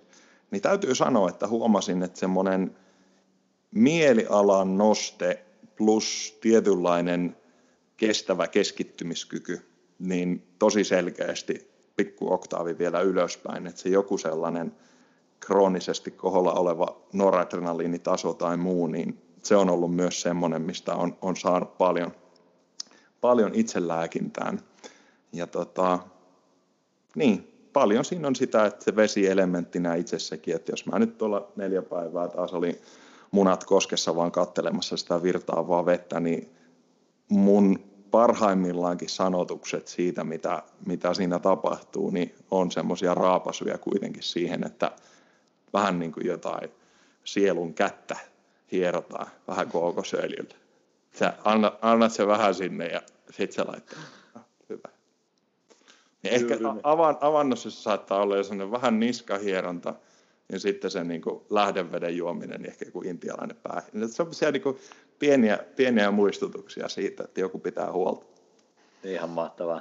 Joo, ja toi on hyvä pointti. Itsekin fiilistelen just sitä, että helpostihan me täällä länsimaissa just keskitytään siihen, että mikä on tämän terveysvaikutus ja mitä tämä tekee mun keholle. Ja itse asiassa kysyn kyllä sitäkin kohta, mutta jotenkin minkä itsekin on kokenut, mä oon kymmenisen vuotta nyt tehnyt ja viimeiset vuodet ihan päivittäin, niin kyllä se on niin enemmän just tonne mielen hyvinvointi ja semmoisen omaan pysähtymiseen, oma aika ja saa sille niin tämänkin jälkeen heti lähden tuosta käväseen, niin se on todella nopea nollaus sille, että ei tarvi jäädä kelailleen, että mitä tämä päivä on tuottanut, mitä tässä on ollut. Ja totta kai välillä on hyvä pureskellakin, mutta mm. välillä on myös just ihan hyvä, että let it go, let it go.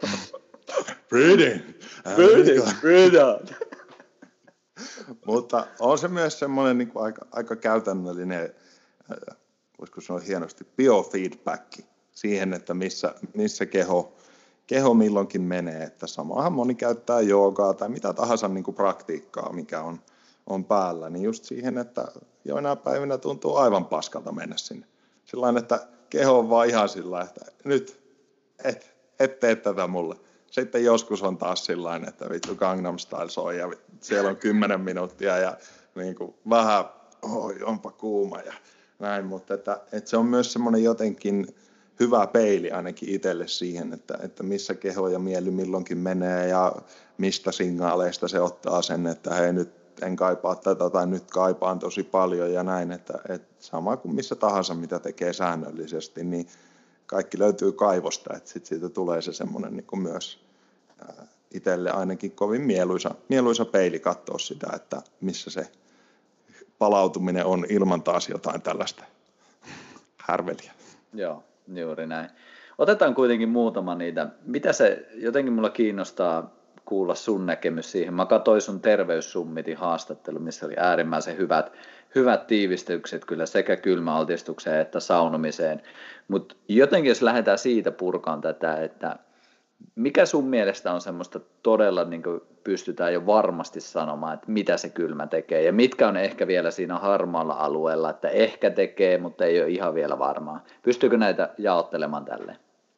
No joo, toki siitä nimenomaan siis samantyyppistä dataa ei tutkimuspuolella ole, mitä, mitä sitten vaikka saunomisesta, mutta tämä on niin kuin sama, sama hauska dilemma, että stressin biohakkerointikirjaa yritin kaivaa dataa vaikka niin kuin seksin stressiä lievittävistä vaikutuksista, niin ei löydy mitään kovin metatason, väestötason dataa, ja sitten kaikki, että no ei, ei näyttäisi toimivan koskaan. Ei, ei, ole, ei, ole, ei, ole, ei ole, jos joku hieroo sun niskoja 20 minuuttia, niin ei ole näyttöä, että tekee, tekee hyvää tai rentouttaa.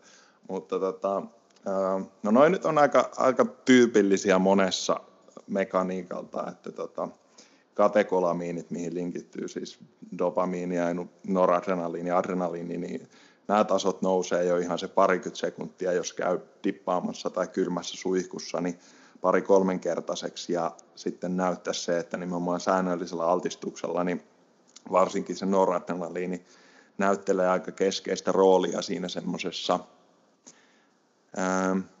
no ehkä vähän enemmän keskiössä olemisessa. Se olisi tämmöinen taas runollisempi tapa, kuvata sitä, että jos sä mietit sitä, että sä lähet sieltä avantosaunalta ja sitten se joku mulkku kiilaa sun eteen siitä jostain liittymästä, niin muussa tilanteessa sulla saattaa olla vähän hätäisempi, hätäisempi reaktio, mutta sä oot vähän enemmän jotenkin sellaisessa rauhallisessa keskittyneen, keskittyneisyyden tilassa. Ja, ja se on ehkä sellainen, mikä siinä näyttäisi olevan mekaniikan valossa aika keskeinen, että, että noita käytettiin, käytettiin ennen niin kuin SSRI-lääkkeiden yleistymistä niin aika paljon myös ihan depressiohoidossa tavallaan lääkeaineita, jotka targetoi tota, niin kuin noradrenaliinijärjestelmää. Ja inhibitoi sen niin kuin takaisinottoa ja sitten taas just ADHD kautta keskittymispuolella, niin toi on mun tämän hetken fiilis, että, että vaikka sitä ei ole yksin niin vahvasti tutkittu, niin se, että jos saa vaikuttaa on tavallaan hormonin sekä välittäjäaineen toimintaan,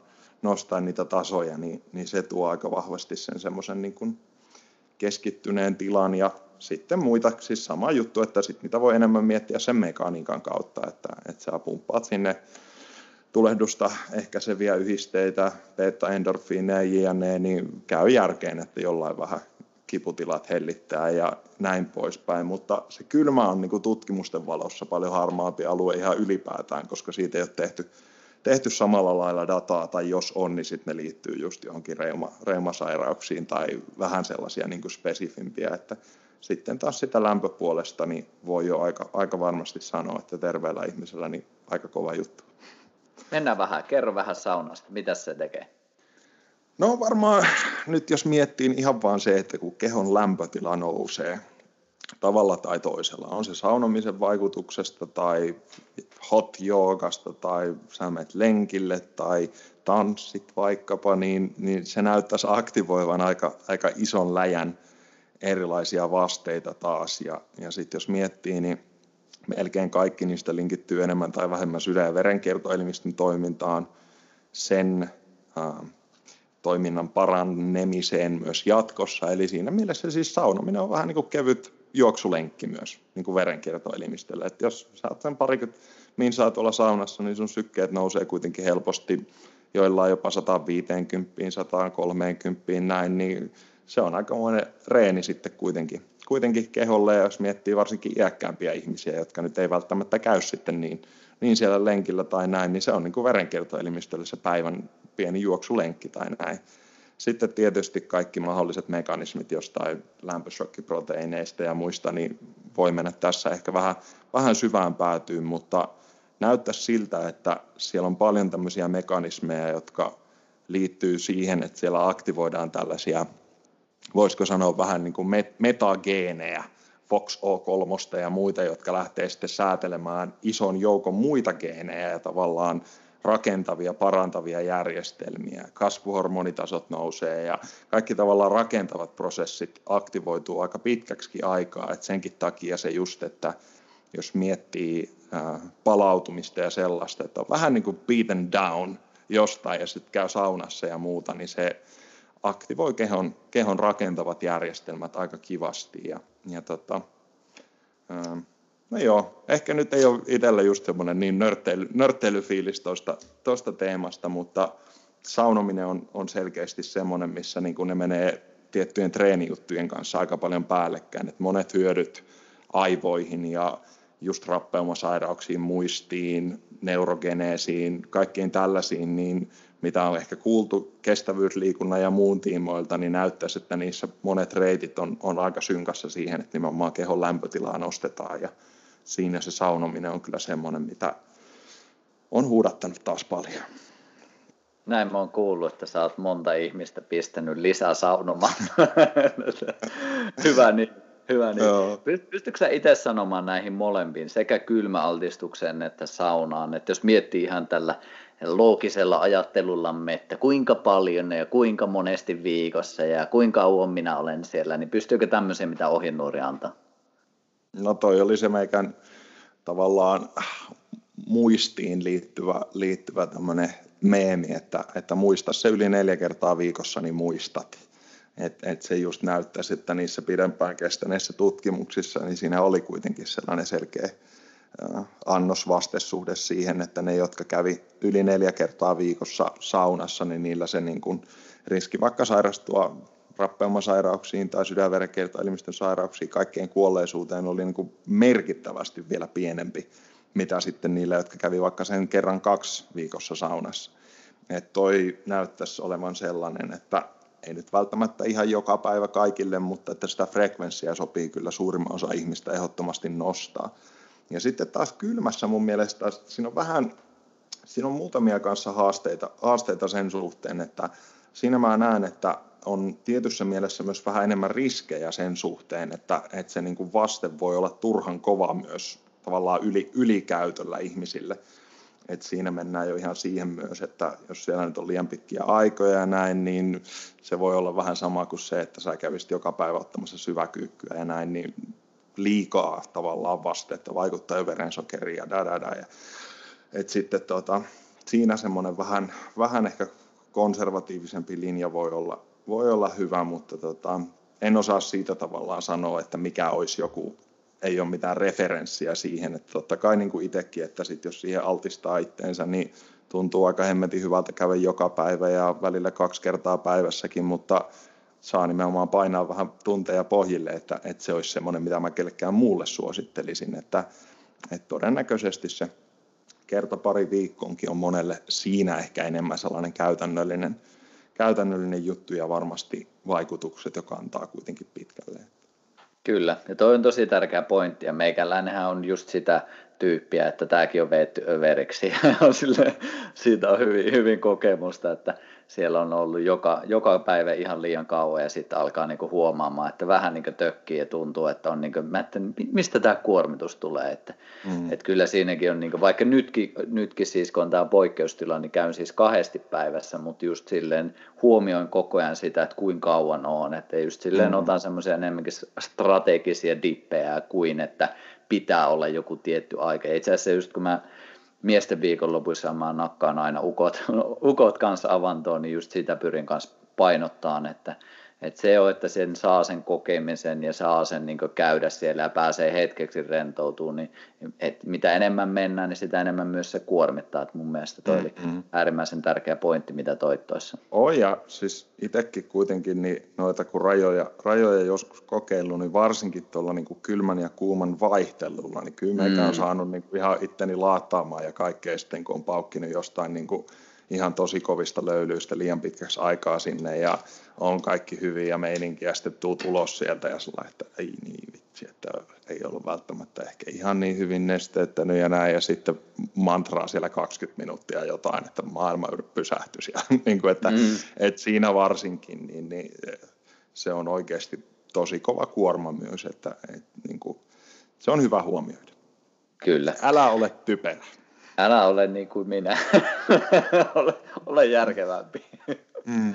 Tuosta pakko kysyä vielä yksi kysymys, sitten voidaan mennä eri teemoihin, mutta tämä menee ehkä vähän hifistelyn puolelle, mutta itse pyrin tekemään silleen, että jos on vaikka kovemmat treenit, ja tarkoitan treenillä nyt sitä, että, että jos on tarketoinut enemmän sinne voiman lihasmassan kasvuun, niin silloin yleensä skippaan ton kylmän, että sanotaan se, että otan yleensä pyrin, että kolme tuntia, että en käy kylmässä, eli just kun on sillä treenillä saanut sen tietyn vastineen, sen tulehdusreaktion, niin pyrkii mm. just siihen, että se keho pääsee oikeasti hyödyntää ja tasapainottaa sitä. Okay.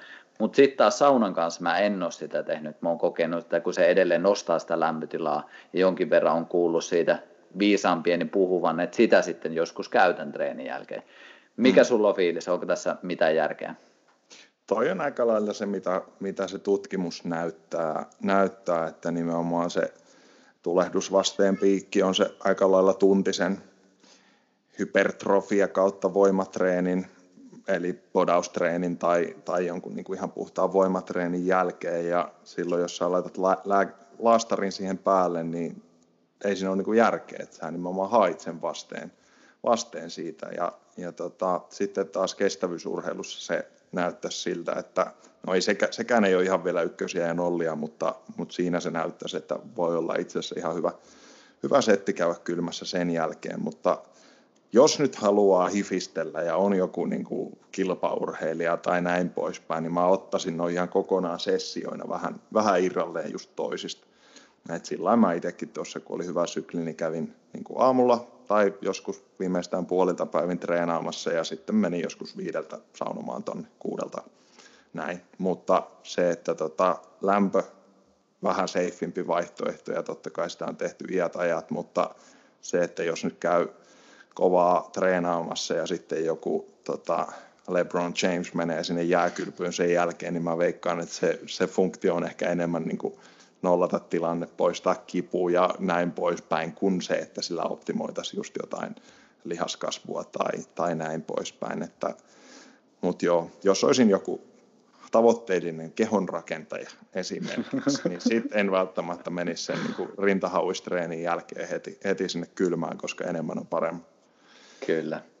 Tai sitten jos olet Karjalohjalla asuva 38-vuotias niin tyyppi, joka haluaa, että niistä viimeisistä rippeistä, mitä tällä keholla jaksaa tehdä, että niitä olisi pienikin hyöty, niin ihan hauskaa. Ihan hauskaa Sä laitat ittees likoon. Se katsoo heti Instagram-postauksesta 164 ihmistä inspiroitu, että sä voi mitata sitä siinä omassa menetetyssä surkastuneessa lihassolussa, että Että mihin, mihin tästä jatkaa. Mutta vielä yhden kysymyksen, koska tämä oli, mistä mä halusin kysyä. Itse asiassa, olikohan tästä, no en nyt rupea tuolta selailemaan, mutta havu, havupuu uuten juomasta tuli mulle kysymys tuolla, että haluttiin, että Jaakko sanoo siitä sanasen, niin onko ihan, ihan turhaa kamaa vai kannattaako nauttia? Tämä on hauska, hauska synkkä taas, koska just huomenna on puhelu, puhelu tota, kyseisen tuotteen tiimoilta. Menen, menen antamaan vähän kommentteja kanssa tuonne tuota, terveyssummittiin, mutta tota, Karin havupuujuoma on kyllä todella, todella legendaarinen tuote, joka vitsi, saattaa löytyä jostain syvägooglettamalla. Semmoinen taitaa olla kuin tuulimyllyjä päin. Tämä niin kuin Kari, Kari, joka on kyseisen tuotteen joskus laittanut, se on ihan tosi makea tarina. Se on ollut siis semmoisen vanhan kansanparantaja naishamaanin opissa tavallaan katsomassa, että miten tämä homma tehdään ja, ja näin poispäin ja just lähdeveteen ja kaikki kertaa kaikki. Ja tota, tuolla Siikaisissa joskus, jossa itse asiassa Harjun, Harjun veljekset ja muut on sieltä, sieltä pitkälti kotoisin, niin ne tulee siitä ihan naapurista, niin se on yksi niistä jutuista, joissa on niin pitkä historiikki niin isosta määrästä ihmisiä, jotka on siitä saanut aika hurjinkin juttuihin apua, että, että kyllä siinä jotain on. Että se on sellainen, mitä mä oon aina itse välillä, välillä, kun se on jotenkin kuiskutellut tuolta, niin kietonut huiviin sitten hyvän kuuriin ja näin poispäin. Että ei se toki itselle ole mikään semmoinen, mitä mä nyt mitenkään päivittäin teen, mutta aina kun se tulee vastaan, niin meikä on sellainen todellakin. Että et fiilistän paljon ja totta kai se historiikki on nimenomaan linkittynyt aika paljon noihin eri kasvaissa, kasvainsairauksiin ja ehkä vielä vähän spesifisti sielläkin tietyn tyyppisiin keisseihin, mutta tota, makea story ja semmoinen, mitä, mitä itse kyllä liputan paljon. Mm, aivan.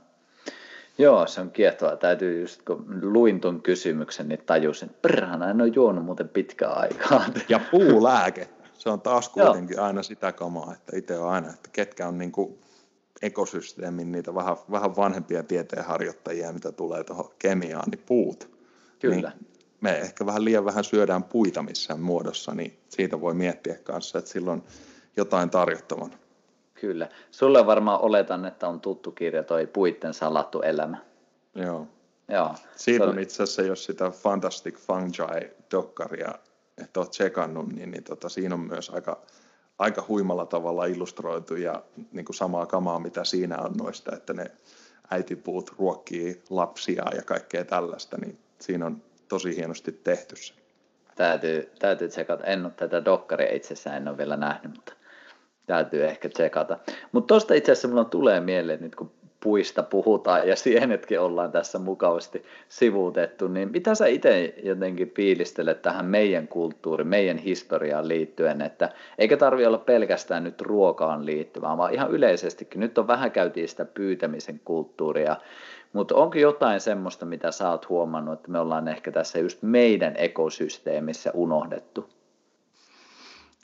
Se on ehkä aika vahvasti se koko aika, aika ennen sotia, missä meillä on ollut paljon vahvempi linkki, linkki siihen niin kuin luontoon ja sieltä kaikkeen tulevaan ja sen omanlaisensa suojeluun. Ja totta kai se on ollut ihan ymmärrettävää, että sen jälkeen niin me ollaan, ollaan otettu siitä aika vahvasti irti ja se niin kuin, tietynlainen traumahoito on ollut just sitä juhlamokkajonoa tyyppisesti, että ei puhuta nyt korvikkeista ja padotaan meidän lohijoet ja niin kuin kaikki on tehty ihan, ihan tota, muista syistä, mikä on ymmärrettävää siinä hetkessä, mutta jotenkin se on, se on kiinnostavaa. Mä oon yrittänyt välillä tuolta jostain kansallisarkistoista ja muita, niin kaivaa just kasvilääkintädataa ja, ja tällaista ajalta ennen sitä, mutta sitäkin on aika, mä en tiedä onko se, siellä joku sitten polttanut sitä tai näin, mutta se on aika tehokkaasti kyllä jossain vaiheessa myös hävinnyt, että, että mä uskon, että onhan sitä joku kirjailu ylös, mutta voi olla, että sitten pitäisi katsoa myös enemmän, enemmän naapurimaista ja näin, mutta tota, on kiinnostava siis miettiä, onhan meillä ihan järjettömän rikas kulttuuriperintö, mikä menee menee super syvälle ja näin. Ja kyllä mä aina sen kerran vuodessa yritän Kalevalaa lukea ja joka kerta tajuan, että ei saa niin että vaikeeta on. Että se on vähän kuin jotain Steineria rupeisi lukemaan, että tavallaan voit ruveta sillä, että no, tämä varmaan tarkoittaa tätä. Kyllä se aika, aika helvetin kryptistä kamaa on, on niin kuin pilkkoa. Mutta tota, ja jos joku haluaa niin kuin väli, välikevennyksen, niin kattokaa, YouTubesta löytyy semmoinen joku Kalevala 90 sekunnissa tai näin. Aivan, aivan maagisen hauska pätkä, semmoinen animaatiosetti. Mutta tota, ei mulla ehkä siis, niin kuin, että kiinnostavia ulottuvuuksia siellä olisi ehkä just semmoinen niin kuin, ää, no, suhde luontoon vähän semmoisella niin kuin just tavalla, tavalla, mitä nuo aiemmat keskustelutkin vähän sivus, että, että se on kuitenkin ollut niin semmoinen kaiken antaja ja sampo ja näin, niin, niin, niin kuin sen suhteen tutkiminen olisi, olisi kiinnostavaa, mutta en mä ole koskaan löytänyt sieltä mitään sen kummempaa kuin just tätä niin kuin kamaa, että, että sitten jotain verenseiosaattamiskamaa ja niin kuin, että sitten kun Saturnus perääntyy, niin sitten on tehty tämmöinen taikatemppu ja loitsu ja näin, että ne on, ne on aika sellaista tota,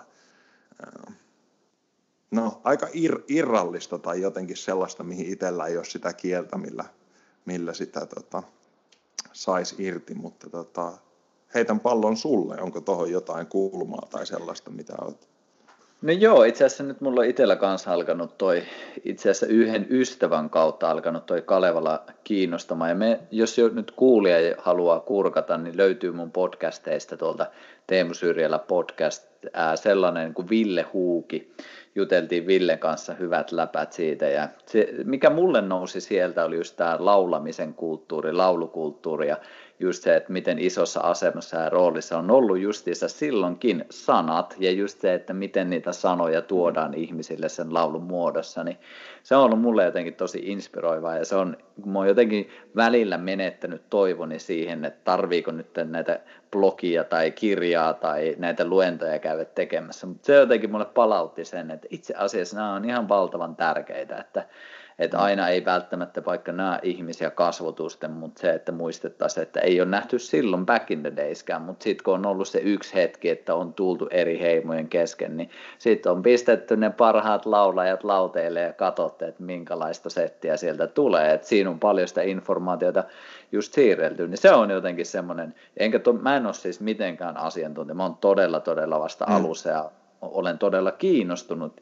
ennen kaikkea siitä näkökulmasta, kun me, mä en tiedä, mä en tiedä mitä täällä on ollut muutamia satoja vuosia sitten, ja just toi sama ilmiö on kuullut tosi monesti, että kun, kun ei ole, kun ne, ne kirjallisuudet sun muut, ne on helposti hävin, mm. hävinnyt jonnekin siinä. Joo, ja onhan, onhan siellä siis sitten, mitä tulee niin kuin ihan tosi moneen ulottuvuuteen, tämä menee niin, niin laajaksi sitten, mutta siis saamelaiskulttuureiden ja mitä jengiä täälläkin on ollut, ollut eri vuosisatoina ja miten historia on kirjoitettu. Ja onhan sillä valtava määrä sellaista niin kuin myös, ei ehkä niin, niin freesiä kamaa, kamaa, mitä tuolta liittyy, tai liittyy noihin, mutta toi, toi on niin kuin hy, hyvä yksi esimerkki nimenomaan se, että kyllähän täällä tuommoinen niin kuin luonnon kansojen omanlaisensa noita, noita meininki ja muu on ollut ehkä poikkeuksellisenkin vahva ja siitä on tietysti edelleen rippeitä, että onhan se uniikki juttu. Kyllä mä oon monesti yrittänyt tuolta pohjoisemmasta löytää vähän jotain autenttisempaa kylän tietäjää, mutta vähissä tahtoo olla. olla ja tota, ja musta tuntuu, että ne haluaa vähän pysyä sit siellä piilossa, että siinä on, siinä on varmaan monta kulmaa, että itse on kanssa käynyt ja yrittänyt aina sille, että no, kuka se on se Seppo Shamani täällä on. Joo, ei se ehkä niin, ei se niin, niin kuin katuuskottavalta vaikuttaisi, jos Seppo Shamanilla olisi Instagram-tiliä.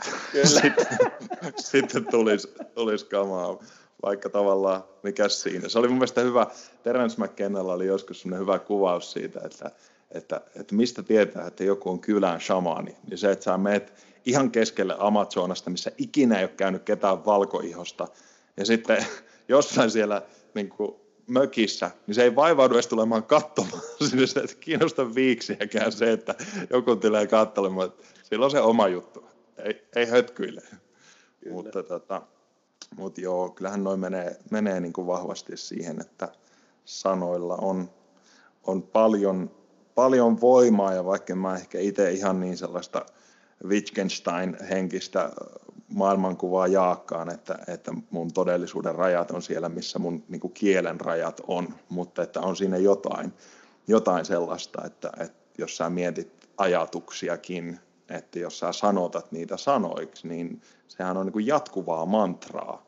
Mm. Että jos se ajatus jossain niin kuin joogassa ja chanttäämisessä on se, että tietyt äänteet tai muut on pyhiä ja taas niin kuin menee niin kuin transcendentaalille tasolle, että ne niin kuin vähän niin kuin alkemistisesti muuttaa sitä tilaa jonnekin korkeampaa, niin sitten, että sä mantraat koko päivän, joka päivä jotain iltalehen uutisia ja näin, niin se on sanoja. Se on tietynlaista mantraa, mitkä koko ajan pyörii tuolla.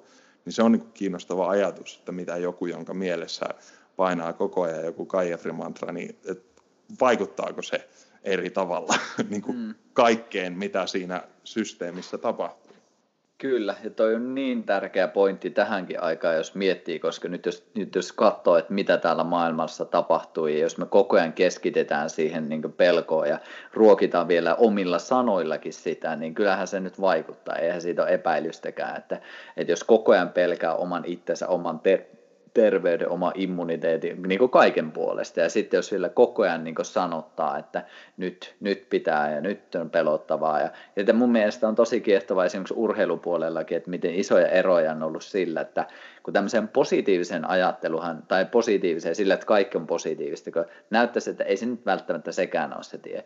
Mutta sitten jos miettii sitä kielenkäyttöä vaikka siinä, että et perhana kun mä puotin sen pallon, tai perhana kun mä en saanut sitä kiinni, ja mä vitsi kun mä en osaa tätä, niin koko ajan sitä vaan vahvistaa sitä uskomusta, mitä kautta sä kuitenkin tuot, tuut siihen fyysiseen maailmaan, että, että mm. tässäkin ajassa jotenkin itse ainakin on tosi tarkaksi tullut siihen, että, että niin heti jos lähtee semmoinen marmatus päälle, vaikka nyt kotona ollaan 24H perheen kanssa, niin pari kertaa tullut semmoinen marmattaja sieltä. Ja sitten, sitten mä olin että mitä helvettiä mä jauhan tästä. Että saa itsensä kiinni siitä, että mä käytän semmoisia sanoja, mitä mä en halua, että se lähtee elämään itsessäni. Mm. Ja toi on ainakin itse joskus, kun pohdiskeli vähän niin kuin kaikessa samoja teemoja, että sitten Safkassa niin kuin tietyt laatumuuttujat, kääntyi yhtäkkiä siihen, että rupesi miettimään vaatteita ja rupesi miettimään kaikkia elementtejä ja niin kuin, että sitten se laajeni tosi moneen suuntaan, niin sitten tietysti yksi aika luontainen oli myös niin kuin sanojen laatu.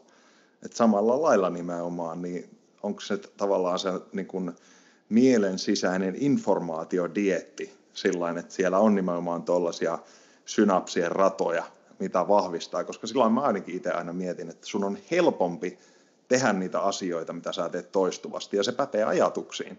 Että jos sä toistat jonkun vähän niin kuin mantra, niin se on myös ihan biokemiallisesti vähän niin kuin, että se joku hermorata vahvistuu, jolloin sitten kun sitä tulee ensi kerran siihen mutkaan se joku ajatus, niin se on helpompi ottaa se. Ja sitten taas mitä enemmän saa vahvistat tiettyjä polkuja, niin sen helpompi sun on mennä myös siihen suuntaan. Että se on taas myös semmoinen, niin kuin, jotenkin itse näkee siinä semmoista vastuullisuutta myös, että, että nimenomaan toistamalla vähän huomaamattakin tiettyjä tapoja, niin siitä tulee myös jatkossa helpompaa. Että Kyllä. Se on tärkeä juttu. Juuri näin, ja itsekin kun on kaksi lasta, niin on, ei ole pelkästään vastuussa itsestä ja sen oman niin mielenlaadusta, vaan on vastuussa myös siitä, että minkälaista kieltä mä käytän itsestäni ja muista ihmisistä. Ja ne lapsethan koko ajan tarkkailee, kuuntelee, että miten, että silleen se vastuu on mun mielestä hyvä sana, että itse on niin elämäni eka kertaa nyt tässä viimeiset pari vuotta elänyt sillä, että mä oon ottanut, ottanut itsestäni vastuu, että ennen se oli jotenkin vähän sysäs, ei halunnut katsoa sitä omaa vastuullisuuttaan ja jotenkin koki sen raskaaksi, mutta nyt mä näen, että se on vain hyvä asia. Että on hyvä, että on vastuussa kaikesta, kaikesta mitä tapahtuu. Ja totta kai sitten se voisi vetää äärimmilleenkin, mutta tässä hetkessä tuntuu, että se on ihan hyvässä, hyvässä balanssissa, että se ei kuormita. Mutta mm. vastuullisuus sanoista. Kyllä. Puhut totta. Niin, vaikka äänesi värisis. Mut pari kysymystä Jaakko vielä, sitten mulla pitää alkaa noita mainitsemiini lapsia pistää tuonne yöpuulle, jos sieltä kuuluu, mä en tiedä kuuluuko sieltä Mutta äänet. nyt, nyt kysymys, no. onko y- yöpuu tuttu konseptina, koska tätä on monesti miettinyt. Onko yöpuu on ollut se, minne se tuttu puu, kenen juuri on menty kuselleen, niin kuin on menty nukkumaan, vai mistä tulee yöpuu? Mä en tiedä, tiedätkö sä? Mä ajattelin, että Kuusamossa olisi tullut erityyppistä tota, ruuneperilaista tota, kansanruunoutta, mutta toi on ehkä lähimpänä. Kyllä mä sitä muutaman kerran olen yrittänyt syvägooglettaa ja siihen löytyy, löytyy vähän ehkä taas tämmöisiä käytännöllisempiä juttuja, mutta itse on päättänyt, että mä pysyn tuossa yöpuussa. Et kuselle sille tutulle puulle, niin se Make on ollut sense. se juttu. Make sense. Mutta joo, yöpuulle. Oste, ostetaan tämä tarina ja huomenna, huomenna tarkastetaan faktat.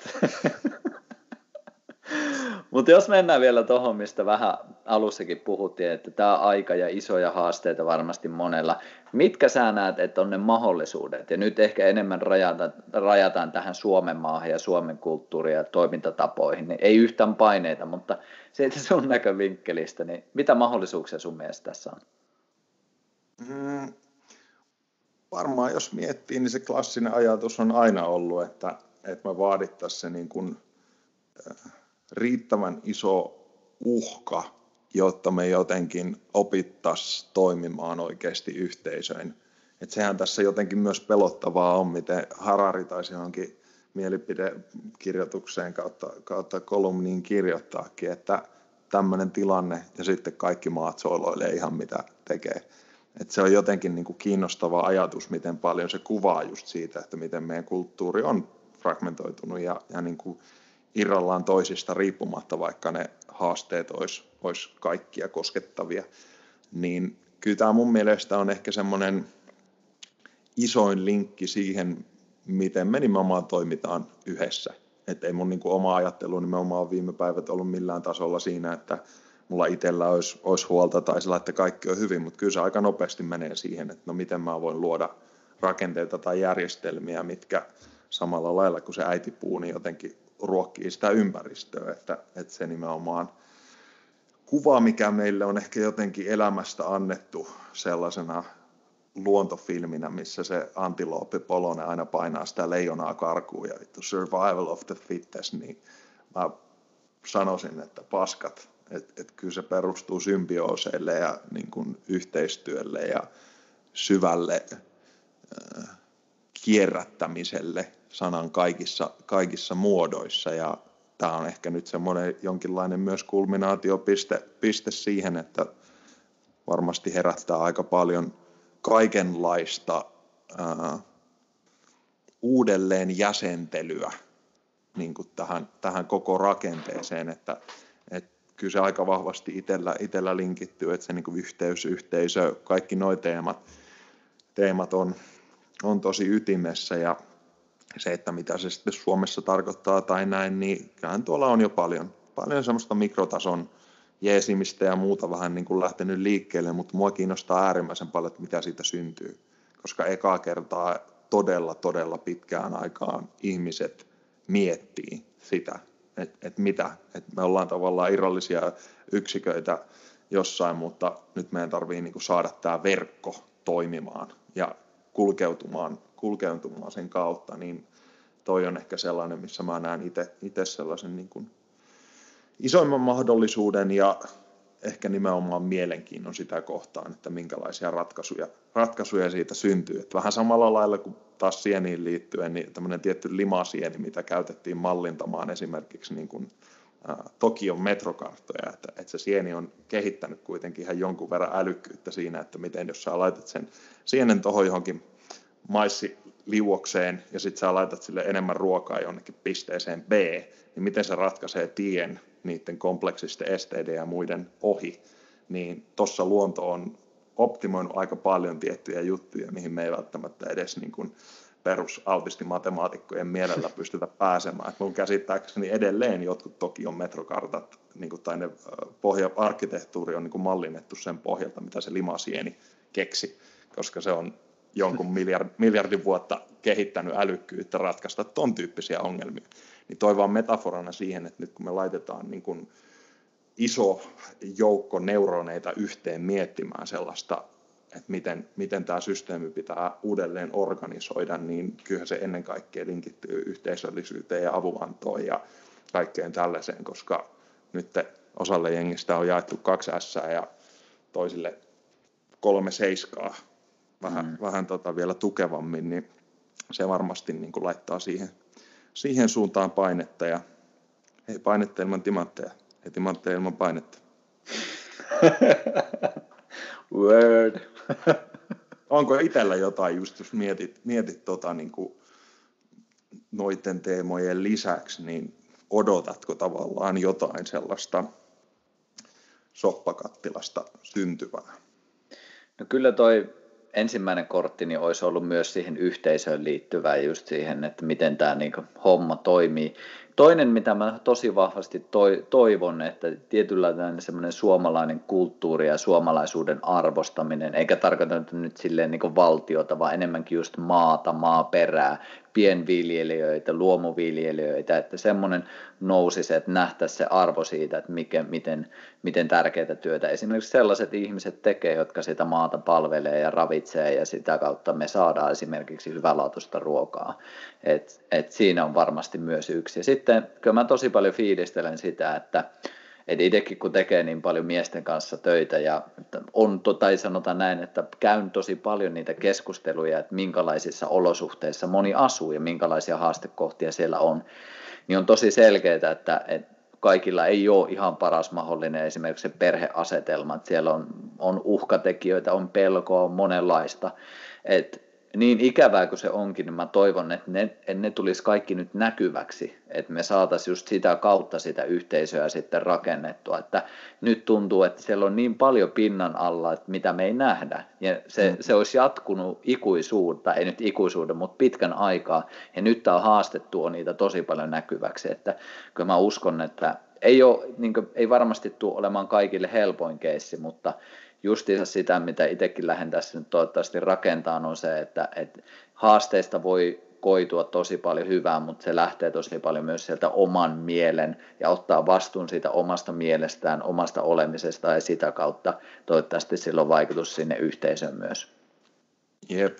Ja toi on niinku hauska, hauska ajatus, on monesti pohtinut sitä, että ähm, jos miettii vaikka jotain tällaista armeijasetappia, niin se on se joku tota, erikoisjoukkokoulutus tai muu. Ennen kaikkea nimenomaan sitä, että sen koko fyysisen rääkin ja kaiken kylmyyden ja muun pyrkimyksenä on se rakenteen kautta nostaa pintaan ne niin kuin tunnetason erimielisyydet, että onko sä itsekäs vai pelaaksaa niin koko jengin pussia ja muuta.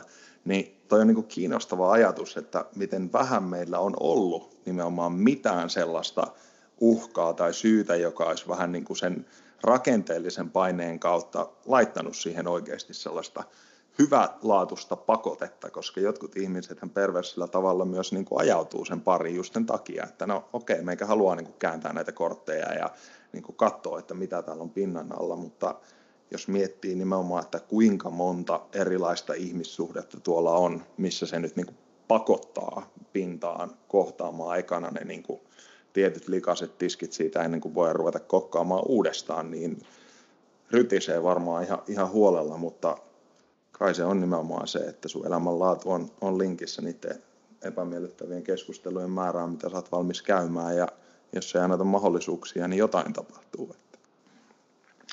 Kyllä, ja täysin iso teema jatkaa, mutta jottei me Instagram tee meille toista kertaa lopetuspakkoa, niin ruvetaan pikkuhiljaa laittamaan pakettiin, että voidaan tässä rauhassa paketoida tämä meidän kaunis paketti. Jumpa, kun se vetää aina sieltä. Mulle ei tämmöisiä niinku rättejä vaan niin meikäläisen magia on vähän vähäisempää, mutta on Jaakko ollut ihan äärimmäisen mukavaa ja nyt kun tässä taas hetken nähty, niin tai eihän siitä nyt oikeasti ole montaa viikkoa, mutta mukava aina pysähtyä teemojen äärelle, niin iso tämä kiitos. Oli, tämä oli jopa yllättävän hyvä.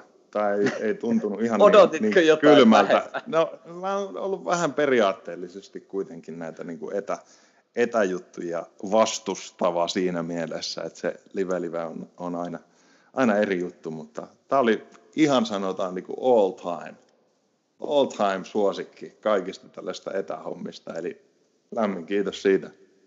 Iso kiitos. Ja, ja kiitos kaikille, jotka jakso olla langoilla. Täällä oli iso määrä mun mielestä ihmisiä, niin oikeasti lämmin Joo. kiitos.